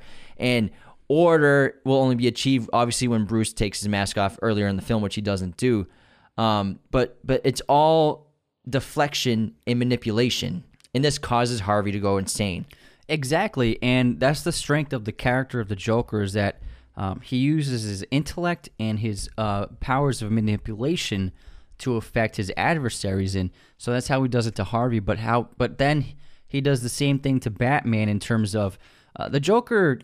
It, he can't fight Batman like Batman's strength and power and martial arts abilities would would always beat him no regardless. So the Joker can't get into a physical confrontation with Batman, but he can get into a mental confrontation with him, and he can manipulate him emotionally and mentally. And he does this by uh, most notably. Um, the, the scene of the two explosions of both the locations where Harvey's being held and then where Rachel's being held, and he uh, maniacally tells Batman the address to Harvey's location as a joke and as a way to of getting at uh, Bruce Wayne on a psychological level because he he could have saved Rachel, but he he was tricked by the Joker and instead Rachel died because uh, he was uh, uh, he was fooled by this trickster, and so uh, we see that the Joker is able to uh, defeat Batman in these situations on a mental and psychological level because he could never match him physically. And even another example of easier prey of the Joker manipulating people is in the interrogation room after Batman leaves to go after who he thinks is going to be Rachel, and the police go after who they think will be Harvey,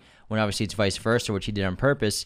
Um, Joker's left there with that that like detective who we've seen throughout the film, and Joker within minutes manipulates him to get him to attack him and so that he can escape. And so he's so skilled at psychological manipulation and deviance. And I think that people they might question why was that cop in the room with him. I think that the cop was inside the room with him because the window had been broken by Batman slamming the Joker's head into the into the glass. So I think that uh, he was in there to prevent Joker from escaping through Or committing suicide. or committing suicide. Because if you look on the shot of the Joker when he's talking to this cop and teasing him, there are uh, several large shards of glass on the windowsill right behind his head, and uh, one of them is obviously the piece that he's going to use to to hold uh, uh, as as a threatening device against this cop in the in the next scene. But before this happened, I think uh, it could be the best action sequence of the movie and maybe the entire franchise, and it's the um, the armored um, caravan carrying Harvey Dent across the city.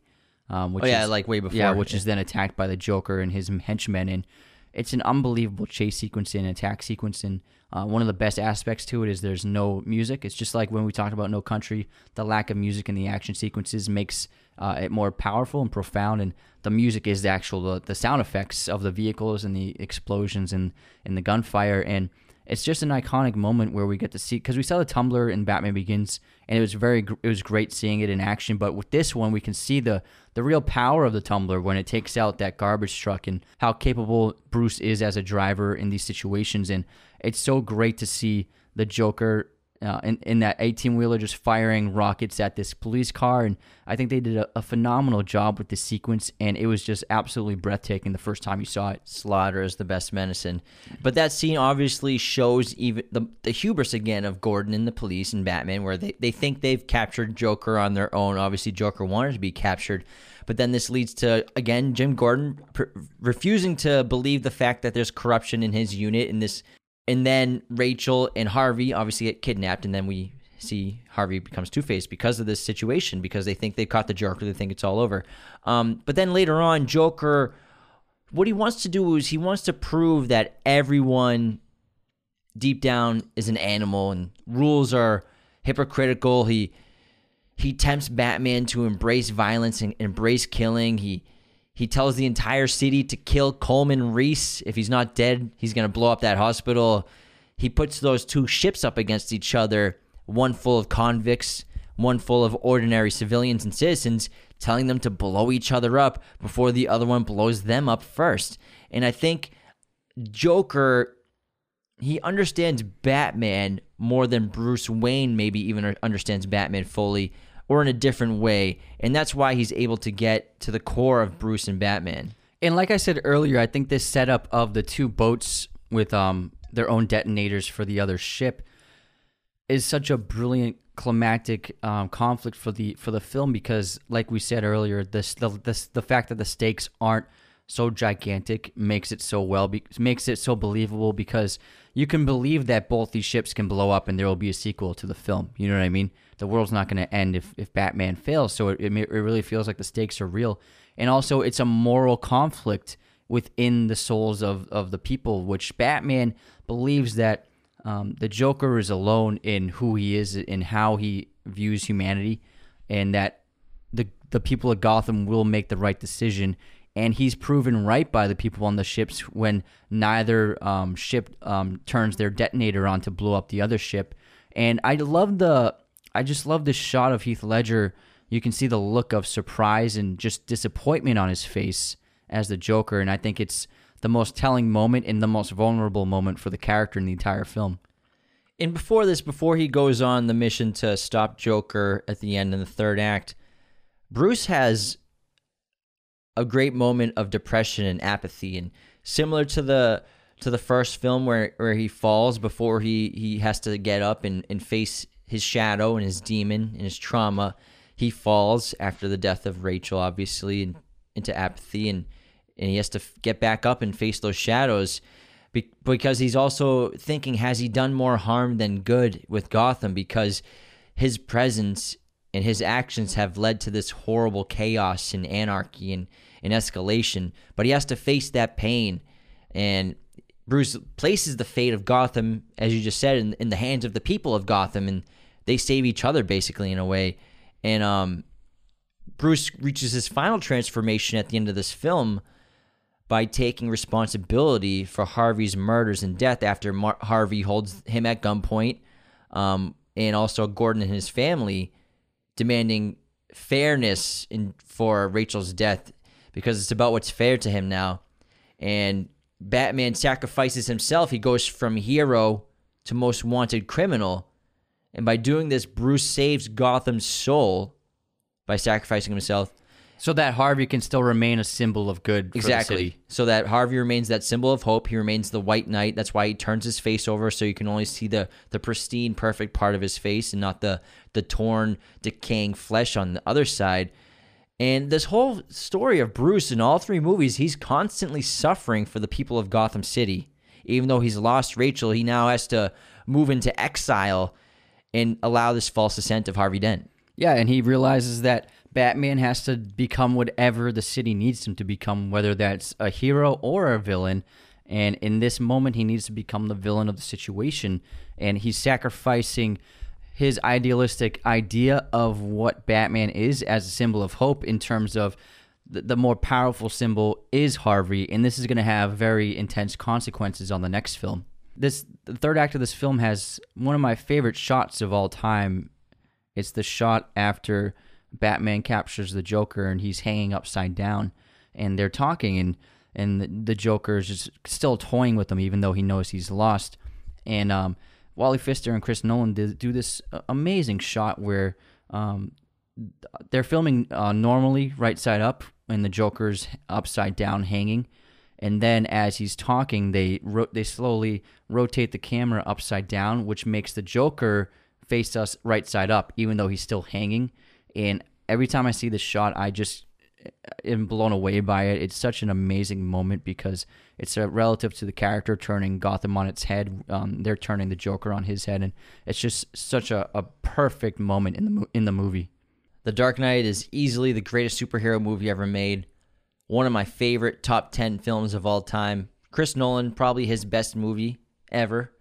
And I can't, we could spend four hours easily talking about just this movie, but we have to move on to the third Yeah, we film. didn't even really get into the plot. I know we, we, we, we missed a we lot. didn't do a sing, anything on plot. Like Yeah. there's so much to dive into, but Yeah. we got to move on because this episode's like almost it's like two hours long. So Yeah. let's move on to The Dark Knight Rises. If you like our podcast, the best thing you can do is share us with your movie friends. Let everybody know that there's an awesome film and TV podcast out there. Because yes, we are getting into TV now. Go to patreon.com slash Raiders of the Lost Podcast to become a patron today and support us monthly with a $2, $5, $10 donation. Patrons get specific perks like personalized messages, personalized video messages, and again, top tier patrons get a monthly shout out on the podcast to be immortalized forever. Subscribe to our YouTube channel, follow us on Spotify, Apple Podcasts, Google Podcasts, Amazon, wherever you listen to podcasts, and please leave those five star reviews. Thank you so much for tuning in. The Dark Knight Rises came out on July 20th in 2012. It was written and directed by Christopher Nolan and co-written by Jonathan Nolan with story co-written by David S. Goyer. The film stars Christian Bale, Gary Oldman, Tom Hardy, Joseph Gordon-Levitt, Anne Hathaway, and Marion Cotillard. This film grossed 1.08 billion dollars on a budget of 250 million. Bruce Wayne is forced to bring back Batman and himself out of his self inflicted exile in order to protect Gotham from the ruthless control of terrorist Bane. The Dark Knight Rises is an epic conclusion to this phenomenal franchise. It takes place eight years after the events of The Dark Knight, and this time lets us see the result of the end of The Dark Knight and what has happened to Gotham now that they've falsely raised Harvey Dent as this hero, um, a false rise as a hero. It, it seems like D- Gotham doesn't really need Batman anymore with the with the Dent Act, and I think this is a very underrated film critically. Obviously, it was very successful, but I think it gets a lot of unnecessary hate because I don't think people really understand what the film truly is about. They see obviously the great action, the great villains, and the great characters, but but it's it's a, it's about a lot more than that. And when you finally when you truly understand the themes of the film, how it's about Bruce finally facing his trauma and coming to terms with it and, and defeating his past and his guilt and his trauma and his fear you, you truly get a, an appreciation for the film and and obviously Nolan no doubt put himself in a, in a tight corner because obviously with the uh, escalation that we keep talking about with the Dark Knight and how he had to raise the stakes of everything he had to do it again with the Dark Knight Rises and it's hard to top The Dark Knight, which is a perfect film.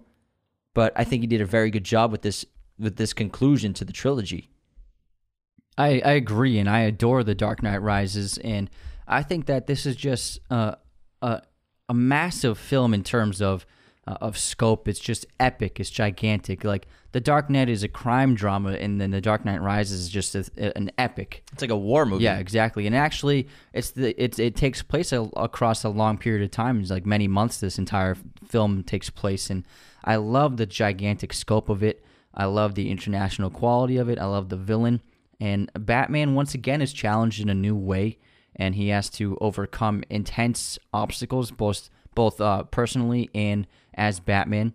And I think that they're firing on all cylinders. The the filmmaking in this movie is just masterful.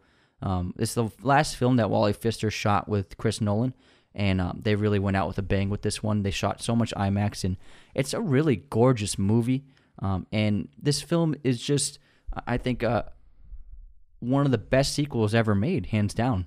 I don't think I've ever been more excited to see a movie in my life. It's got a great trailer. We must have watched that trailer like 35 That tra- times. that trailer Each- was dope. Each day we'd watch it. We would watch it like five times a Be like, hey, want to watch the Dark Knight Rises trailer? And when we finally saw The Dark Knight Rises, we went to a midnight screening. Remember when those used to happen? I missed that. Yeah. And it was a, actually a Batman trilogy marathon where at AMC where they played the first two films back to back starting at like 7 p.m. with intermissions in between the movies and then they they timed it perfectly so at midnight The Dark Knight Rises would start and my god it was the biggest nerd fest that smelled like a locker room for 7 hours that I've ever been a part of in my life. And there's a common con I hear about this film a lot where there's not enough Batman in the movie um, because obviously we don't see him at all until really about an hour? 45 to an hour into the film. But again, this is essential for the story. The story isn't Batman. The stories are about Bruce Wayne. And Nolan, I think, boldly opens the movie with obviously this incredible practical action scene of these of these planes in midair being torn apart, and it's it's incredible to see. Uh, and then opening with Bane and introducing his character, similar to with, with the Dark Knight with Joker. And once again, uh, Hans Zimmer created an, an iconic score and theme for the character of Bane, and you you hear it first in the scene, and it's this combination of this this incredible string work with intense drums, and then the chanting of all these people in the background. And when you, when that's when this music is playing and the and the plane's being taken over, it is just so thrilling and it's such a great opening. It- It's, I mean, it, it's on par with the opening bank robbery. In a lot of ways, it's better too. And I love how how loud and how action packed the opening is. And then for the next 45 minutes, Nolan just quiets it down. He calms the film down, slows it down, and we because he really wants to show you what Batman's sacrifice has meant to Gotham City and how Harvey has ended up becoming this beacon of hope and the Dent Act has been passed and um, that's what Bruce intended him to be eventually. And this helped put an end to organized crime and, and mostly corruption in the city. But again, this is all superficial. It's all on the surface. That's the problem with, with this Dent Act. And that's the problem with using Harvey Dent as the beacon of hope because it's built on lies, the foundation of lies, because we soon find that the underground of Gotham City, the foundation of Gotham, because it's built on a lie, it's decaying. And there's an underground army that begins to rise later in the film. Exactly. And in terms of how you said he slowed down the film for the next 40 minutes or so, he's also doing it because he's establishing a lot of new characters. We have Catwoman, Selina Kyle, we have John Blake, and we also have Miranda Tate, as well as the businessman played by Ben Mendelsohn. I can't remember his name. And so there's actually a, a lot that he's trying to establish in this movie within the first act that we, we need to get up to speed about and also in terms of Bruce Wayne, the character, and what he has become. In in a lot of ways, he's become a Howard Hughes type figure, this eccentric recluse billionaire who uh, doesn't leave his home anymore. And I think the the trauma of of his his exploits as Batman, as well as the loss of Rachel, has pushed him to an incredibly dark place. And how you said people aren't happy that there's a lot, not a lot of Batman in this movie. And the reason for that is because it's called The Dark Knight Rises. So the Dark Knight has fallen. He needs to grow back into Batman. And so obviously he shouldn't be Batman right away. And I think that uh, I really adore the depiction of Bruce Wayne. It was very surprising, it was unexpected. And I thought it was really refreshing for the character. Yeah, Bruce is now this demoralized man. Um, he's apathetic. And I think what Bane really does in this film, whereas, and so where the Joker created, he manipulated people with his chaos and his, in his dialogue. What Bane does, he is he creates disbelief. He, he takes your belief out of you, out of your soul, so you don't believe in yourself, which is what happens to Batman throughout this film. Where at the end of the movie, when he has to escape his prison, he escapes by wanting to live life again because before that, Bruce Wayne seems to be waiting for death at this point in the third film. He's kind of in this limbo or purgatory where, you know, he just stares out the window and he's just waiting for death. He's crippled. He he has a bad leg. Um, just like Batman begins the opening of that film when he comes back after his parents' death, when he's coming back from Princeton. Wayne Manor is mostly unused and all the furniture is covered in cloth. Same thing with now with Wayne Manor. And it's hardly ever occupied. And he still mourns the death of Rachel. He, he, he, she, and she died with him thinking that she died choosing him when she really chose Harvey Dent. And that's another lie that this entire story is built on. Yeah, you're right. And in terms of Bane, like you just said, uh, he he wants to torture the souls of the Goth, the people of Gotham, and the soul of Batman, Bruce Wayne, and that's where he, he's trying to cause uh, emotional and psychological pain with all within all of these people. That's his main goal before he ends up before he plans to uh, destroy the city. And I think Bane was a great successor to the Joker. Uh, it was a, a, new take on the villain. Uh, in terms of the Joker being a psychological genius and manipulator, Bane is just this unstoppable force of physicality, and we had never seen Batman overpowered by another person ever before on film. I love the design of Bane's mask. It's terrifying and, and practical and memorable, and it just it's just a, a brilliant piece of costume design um, I think it, it was genius because the the character of Bane, it's like, how are you going to depict depict this character who's always wearing a mask in this world, this realistic world? Um, and I think they did a brilliant job. And I hated the previous renditions of Bane yeah. with all the tubes and yeah. how he's just like a big giant meathead. And yeah. I love this one because he does have high intellect, like he's supposed to have in the comic books, which he he talks about when he's talking about his calculations with the nuclear bomb they couldn't bring the Joker back because Heath Ledger passed away. But I, I wonder, like, if, if Heath Ledger was still alive, would he have been in this movie? And I think that maybe they would have found some way to put him in the story. Like, maybe there would have been, like, some kind of crazy prison escape with him inside the prison he's in, and and maybe Bane would have broken him out of prison. It would. Uh, it's just fun to think about like the possibilities of of Heath Ledger's Joker being in this film as well. It could have been so wild. I think Nolan was gonna do that at, in some way. Have have Joker in the film. Obviously, with Heath, Heath Ledger's death, he he decided not to, and then he he thought of maybe doing a cameo with with the Joker with CGI and, and past and audio that's already been recorded somehow, but he figured and he felt that it was disrespectful to Heath Ledger's memory to put him in the movie when he didn't film it with his passing. So I think that Joker would have definitely been in The Dark Knight Rises for sure. Because I mean, Scarecrow's in all three movies. Ra's al Ghul makes an appearance in this film too, so why not have the best villain of all in it? Yeah, it would have been a lot of fun to think about. And also, uh, another new character in this film is Selina Kyle, and I think Anne Hathaway is, is so fantastic as as Catwoman. Although they never say Catwoman in this movie, they say the cat. Yeah, they on the newspapers. In Cat Burglar, and um, she's she's so great. Uh, she's confident, intelligent. She's alluring. She's she's very capable, and I like. She's uh, I'm not sure. There's the Michelle Pfeiffer one. Do they? Is she like a master thief in those ones? I can't remember. I don't think she is. I don't think so. Yeah. So they brought that aspect, that traditional aspect to the character. And the same thing with the Halle Berry Catwoman. She's not a thief at all, and it's actually an important character trait in the comic books of her being a master jewel thief. And so I, I, I love this character. I love this depiction of Catwoman. I think it's the best one so far. And I love the opening the opening scene with her and Bruce Wayne when she easily overpowers him by kicking his his uh his uh cane by kicking his cane over and then jumping out the window. It's a very fun scene. And she and Bruce have a lot of chemistry and, and they're very playful with one another. And I think they that Christian Bale and Anne Hathaway were, were great on screen together. Yeah, Selina is one of the main characters that goes through major transformations throughout the course of the film, just like Bruce and Batman. Because at the beginning of the film, she only cares about what she can get out of people and out of situations. And she seems to justify her crimes as some sort of self fulfilling Robin Hood, but for herself in a way. so she she thinks that it's okay because she's steal- not she wasn't she didn't grow up rich and it's okay to and, she, steal. and she's stealing from the super wealthy that it justifies it in her mind. Um, and we're also introduced to Miranda Tate, played by Marion Cotillard. And I'm going to tell you, if you see Marion Cotillard in a Chris Nolan movie, you can bet your ass she's probably the villain. Yeah, absolutely. Because she also plays a role, a double role, just like Ra's al Ghul with Liam Neeson and Henry Ducard.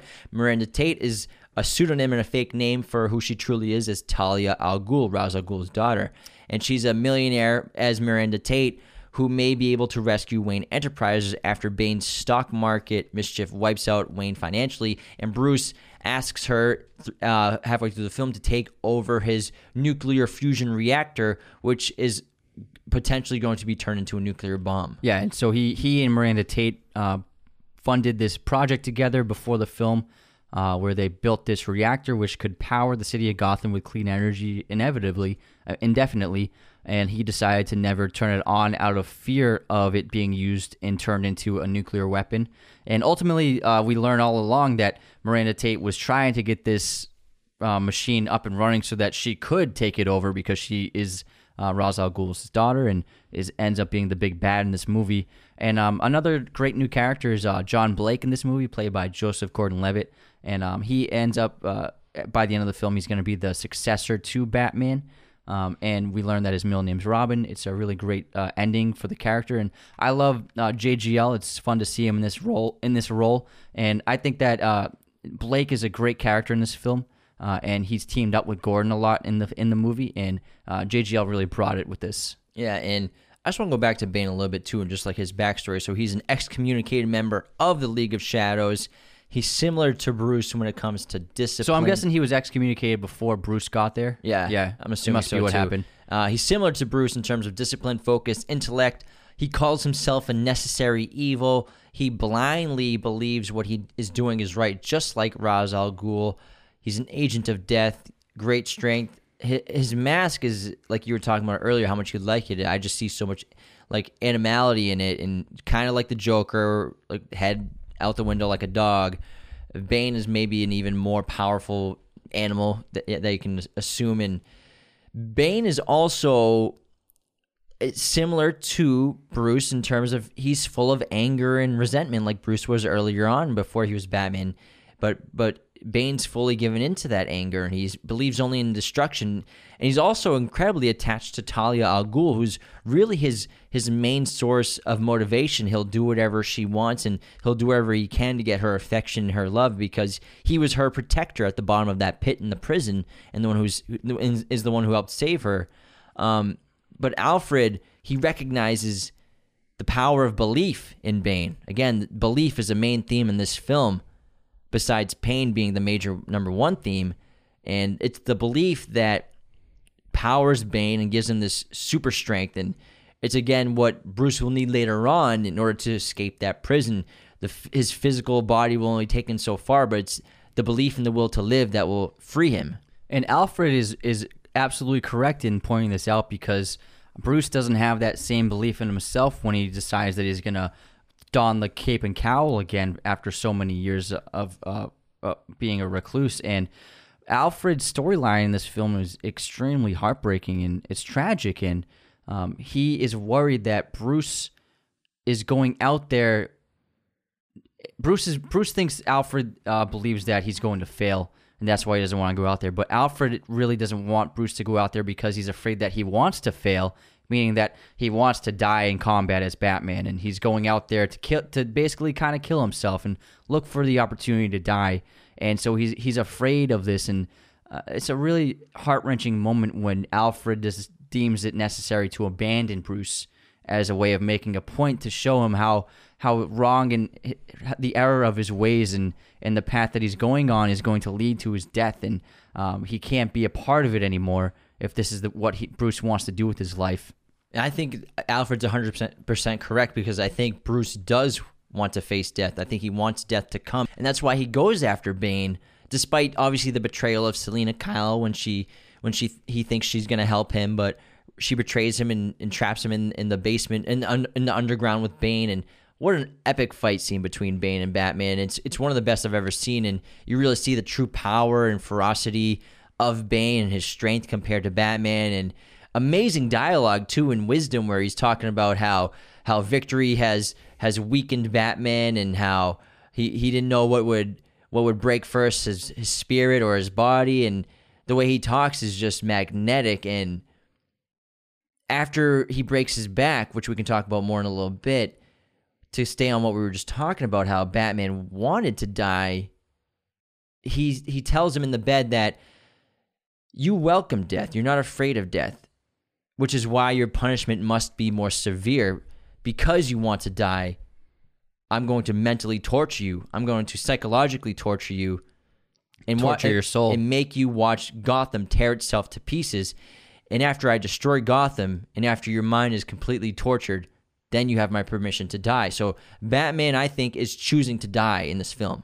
Yeah, I think you're right. And because when he fights Bane, it's clear that he's completely outmatched, and it's so disturbing to see Batman get just beaten to a pulp like this. And I think there's a moment in this fight scene where it's this incredibly powerful image where uh, Batman is backpedaling and Bane is just walking up the steps towards him, and and Batman is just he just screams just in anticipation of Bane coming towards him because he's like there's no he knows there's no way he can win, and it's the most vulnerable you've ever seen Batman, and it was just tragic and disturbing to see him up against this foe that he had no uh, chance of ever defeating.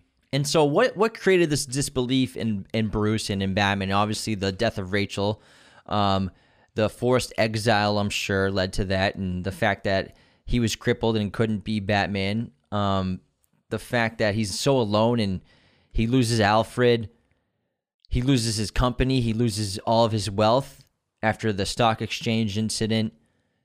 His nuclear reactor didn't work. I think that all this creates that disbelief in Bruce and the reason why he he chooses to face death and accept death. But again, it's it's the will to live and regaining belief in life is what saves him at the end. And it's not until he sees what his actions had caused that he just he he slowly develops the will to to live again because while he is trapped in this prison uh, Bane carries out this brilliant plan where he had slowly laced explosives throughout the entire city through concrete, and it's it's an amazing sequence when he he he uh, takes over the city essentially in one moment when they set off all the explosives and everything across the city explodes from streets to buildings to to all the bridges connecting the the island to the rest of the to the rest of the city and um, before you know it the entire city of Gotham is now trapped within its own walls, and there's no way in or out. And it, it's he Bane ends up doing the same thing he's doing to Bruce, where where he is torturing the soul of Gotham by um, providing them with the the false illusion of hope, just how the men in the prison had the illusion of hope with the opening above the above the pit that's impossible to climb up to. And so he wants to poison the souls of the people of Gotham before he kills them because he's he thinks that's the best way. He th- he thinks it's vital before destroying the city. What he also does is he reveals the truth of Harvey Dent and how the entire city and the Dent Act and the end of crime was built on a lie and it was built on the back of a murderer. And we have this crazy city now that's hell bent on chaos. It's kind of like what the Joker wanted to achieve in a way. And again we have this flipped upside down society and in a kind of a realistic way as, as realistic as you can imagine. And we have scarecrow running this justice system that's that's basically about predetermined guilt. And you just go up there to get your sentencing and they have this exile of of walking on the ice. Um bane has flipped gotham upside down. and bruce faces is faced with this suicidal fate while in this prison and Ra's al Ghul appears to him in his in his dreams or in his visions and kind of taunts him in a way, t- mm-hmm. talking about how this is what the ultimate goal of his was was to destroy mm-hmm. Gotham and this causes Bruce to regain his drive and regain that belief and he starts to build his body up and become stronger and attempts after attempt of climbing up those walls up the tunnel up the prison but eventually he has to learn again. It's not that this, it's not strength that will lift him out of the pit. Strength will get him f- so far.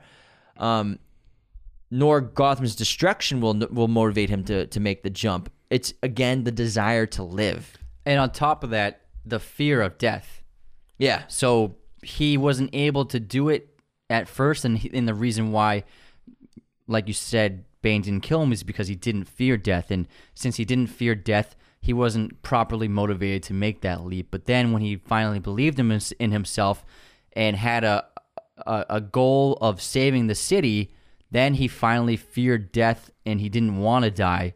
And so that that's what gave him the ability to finally make that leap. The fear of death gave him the, the power to do it. And also, uh, while this is happening, uh, Gordon takes on a major role in this film, and like the other films, and I think Gary Oldman's performance is absolutely fantastic, especially after the reveal of the the lie of the Dent Act, when he has a really great dialogue scene with uh, Joseph Gordon-Levitt, and he's just chewing up the dialogue, and uh, he he becomes the leader essentially of of of the people of Gotham while under this lockdown, this 2020 quarantine lockdown in Gotham City.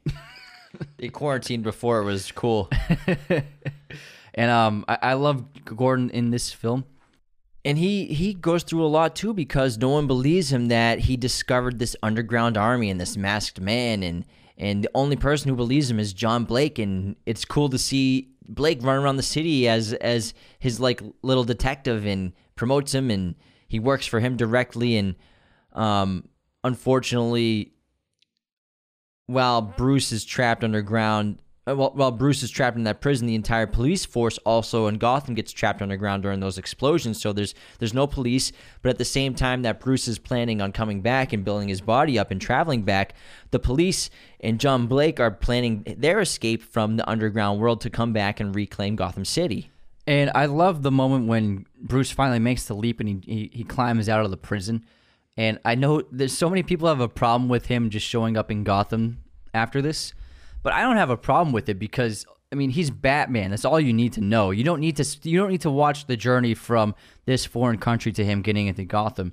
And also he's gonna find a way to get in undetected because that's who he is. You know what I mean? He's trained his whole life and he is Batman. So obviously he is going to be capable of getting back to Gotham. You got to go back to Batman Begins. He Yeah. spent years in the criminal under, underworld of different countries, Yeah. in diff, in China, in Thailand, or wherever, and in those different countries, surviving and living there. So why can't he do it again? Yeah, I think it's totally believable. Um, and also, you don't have to see it happen. I think it was very smart where Nolan's like, I don't need to show this. He's Batman. You'll figure it out. You figure out, think of, come up with your own ways of he, how he got back into the city. But he's Batman, so he's going to wind up back there. And so Bruce comes back and he gives Selina that device, the the clean slate device, in order to help him. Um, and then he, he intelligently turns himself into the command of of this new guard in order to reach Fox and Miranda Tate. And again, John Blake's planning that breakout attempt with the underground police. And Batman eventually returns officially during Gordon's death by exile. So Gordon is sentenced to death by exile by walking the ice, but then the flare it shows it reveals Batman coming up and light then, it up, light it up, and then and then Batman lights the the symbol, the bat symbol on the building, which is kind of in a way you can see that as like a phoenix rising from the ashes of, of death and lighting again and and rising from the ashes. Wouldn't it be funny if they showed him actually like making that on the building for like six hours? If like Bruce like, Wayne was like, he's like on cables, like painting oil on this building. Because yeah, that would have taken a long time, and like wouldn't it have dripped down? But you know, it's a movie. And um, the stakes are real high in this movie. It's the highest stakes so far in the franchise. Where the stakes of the first one were the uh, the toxin getting out, and then the second one were the two boats at the end. And now we have the entire uh, survival of the city at stake with the nuclear bomb uh, as the threat. And it's a fantastic uh, climactic sequence where we get that typical Nolan three three structure story storyline where three different things are happening simultaneously and um, they converge in this really great way. It's extremely fun to watch the Batwing in action flying around the city. They actually built this friggin' Batwing.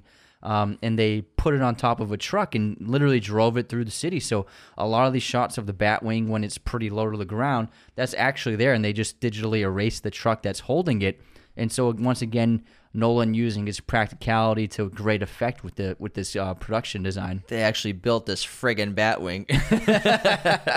they built a friggin' thing. And so we have, and we have an awesome battle between the cops who were just freed from the underground tunnels against the new soldiers of Bane, and then This pumps me up. yeah, it's a sick scene. fight. They Yeah. just charge, and then It's awesome. Batman takes out their tumblers, and then we have a Batman one-on-one fight with Bane and a fist fight, and then I came back to stop you.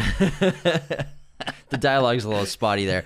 But then um Bane and he he defeats Bane one on one, but eventually is betrayed by Miranda, who reveals herself to be Talia al Ghul, Ra's al Ghul's she daughter. stabs him like horribly Stabs right in the and gut. twists yeah, it. that thing. and she's Oof. talking about it's like the the cold knife that that hurts or cold knife that the cold knife that cuts deepest. yeah, that cuts deepest and and um it's really intense moment because we learn of her and we learn that because she was, we we assumed that Bane was the son of Ra's al Ghul this we- whole time. No, we thought that Bane was the child in the prison too. Yeah, yeah. So, so That's we what I mean, yeah. yeah. So we thought Bane was the child in the prison, but really it was Talia al Ghul, and Bane was just her protector. But then obviously Selina Kyle comes in and busts that situation up and and kill and shoots Bane with like rockets right with the with the Batwing. yeah, I love. She says that your whole no guns policy. Not a fan. It's a great line. And I think this is an important moment because if you think about it, Selina Kyle really is the the female counter to Bruce and Batman. Mm-hmm. Maybe I mean Rachel Dawes, yeah, but it's really Selina Kyle. Yeah, yeah, although she is willing to kill, Yeah. But it was to save his life. Yeah, save So, his yeah. life. After that, she, she, you know, Yeah, because Catwoman has always been a morally ambiguous character, being a villain and anti-hero and aid to Batman in certain situations, and she has the uh, the opportunity to escape the city on the Bat Pod if she wants to, but she decides to come back and, and help Bruce save the city. no, yeah. So she saves Bruce and she saves Gotham. She's So pretty she- much like the most important character in this movie. Kinda, in a way, she kind of is, and so she has this massive transformation, and she's no longer a selfish person, just looking out for opportunity for herself.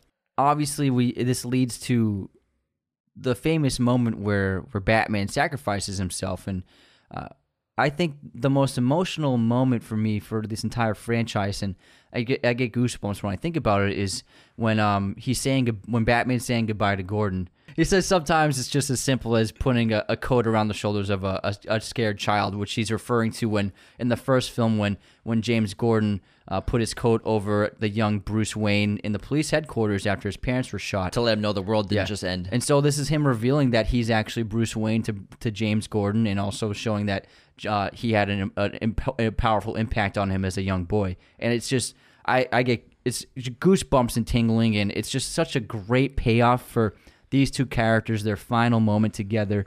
They've been through so much, and and Gordon has been doing this whole thing without ever knowing who Batman really was, and then to finally reveal himself in that way, I think it was such a brilliant moment. And now back to Bruce Wayne and his trauma. And now he must die in order to transcend his trauma. And it's this ultimate act of self sacrifice that allows him to rise from the fire. He fire blows up, the, blows up the bomb away from the city. And he defeats his trauma and he faces his darkness. He faces his guilt. And he finally, after three films in a decade, overcomes all of that. and we get that amazing ending. So many people think it's a, it's like a dream ending where when Alfred's in Italy, it's it happened, guys. It's not a dream. he- this is not a dream. It's not a dream. And I just gave goosebumps when when Alfred's sitting at the cafe and he he's got his little glass of sherry and and then he sees Bruce and, and Selina Kyle at the table across the restaurant. Then the drums just go. Did you know that scene? Uh, so when Alfred he's taking out his wallet to pay, and then he sees Bruce, and he puts his credit card back in his wallet because if Bruce is here, then he knows he must own the restaurant. So he's like, "Oh, my money's no good here." That's funny. so now Bruce has finally been reborn officially, and he can live a new life, and he can put his past, his past, and his guilt and his trauma behind him. Um, the city moves on as well too, and the city rises, and And Batman will still live on in the face of a new uh, protector of the city in terms of John Blake. Yeah, and we have the statue of Batman, which will always serve as a reminder to the ho- to, of hope to the city. Uh, Wayne Manor gets turned into the orphan home because remember they lose funding. The orphanage the orphanage loses funding when uh, Wayne Enterprises has no more profits, and people rise from the ashes just like Batman does. Yeah. I think this is a, a great conclusion to the franchise. It ended on such a high note, and I, I think it's that that final shot when Blake is walking to the Batcave when he finally found it. like he had the GPS navigator and the coordinates, and he's like climbing through the cave, and then he steps across this this plane of water. It's like sh- like shin high, and then all, all of a sudden the platform rises, and then the drums just go start going, and then it just uh the platform rises until it just cuts to black, and I'm just like, oh my god! When that movie ended, I was like, fuck yes, this is amazing. I know that if I was JGL for the last decade, I would have been texting Warner Brothers, "Hey, we making a movie? Hey, can we do Nightwing?" still here, guys. Hey, are, I'm we, are, we, are we doing this or what? Really, Ben Affleck? Really? Oh man, I could have done it. Can I just be Nightwing? I'll be Robin. I don't even care. because obviously everyone thought there was going to be a sequel to this, and Yeah. he'd be Batman or he'd be Nightwing or Robin. Um, but you know, it ends. Stories end. There's no need to continue them, and this is a perfect conclusion to the franchise. Yeah, I I love this movie, and I mean it's hard to pick your favorite movie out of these three, and I think it's between the first two for me personally. Yeah. It's probably Dark Knight. Yeah. But I, I mean, I love the origin of Batman Begins. Man, I love that movie. like I just I made a top ten list of my favorite superhero movies, and these three are in it. I think they're in the top five. but I think Dark Knight Rises criminally underrated. Criminally, It's the hype of criminal. the hype of of the hate for Dark Knight Rises blows my mind. Yeah, I understand it. Honestly, it's brilliant. And that ends episode 54, the Dark Knight trilogy, Raiders of the Lost podcast. Thank you so much for tuning in. Thank you for watching Raiders of the Lost podcast. Hit that subscribe button and notification bell. Listen to the audio format of Raiders of the Lost podcast on Spotify, Apple Podcasts, Google Podcasts, and wherever you listen to podcasts. New episodes every Monday and Thursday. Support us on Patreon at patreon.com slash Raiders of the Lost podcast.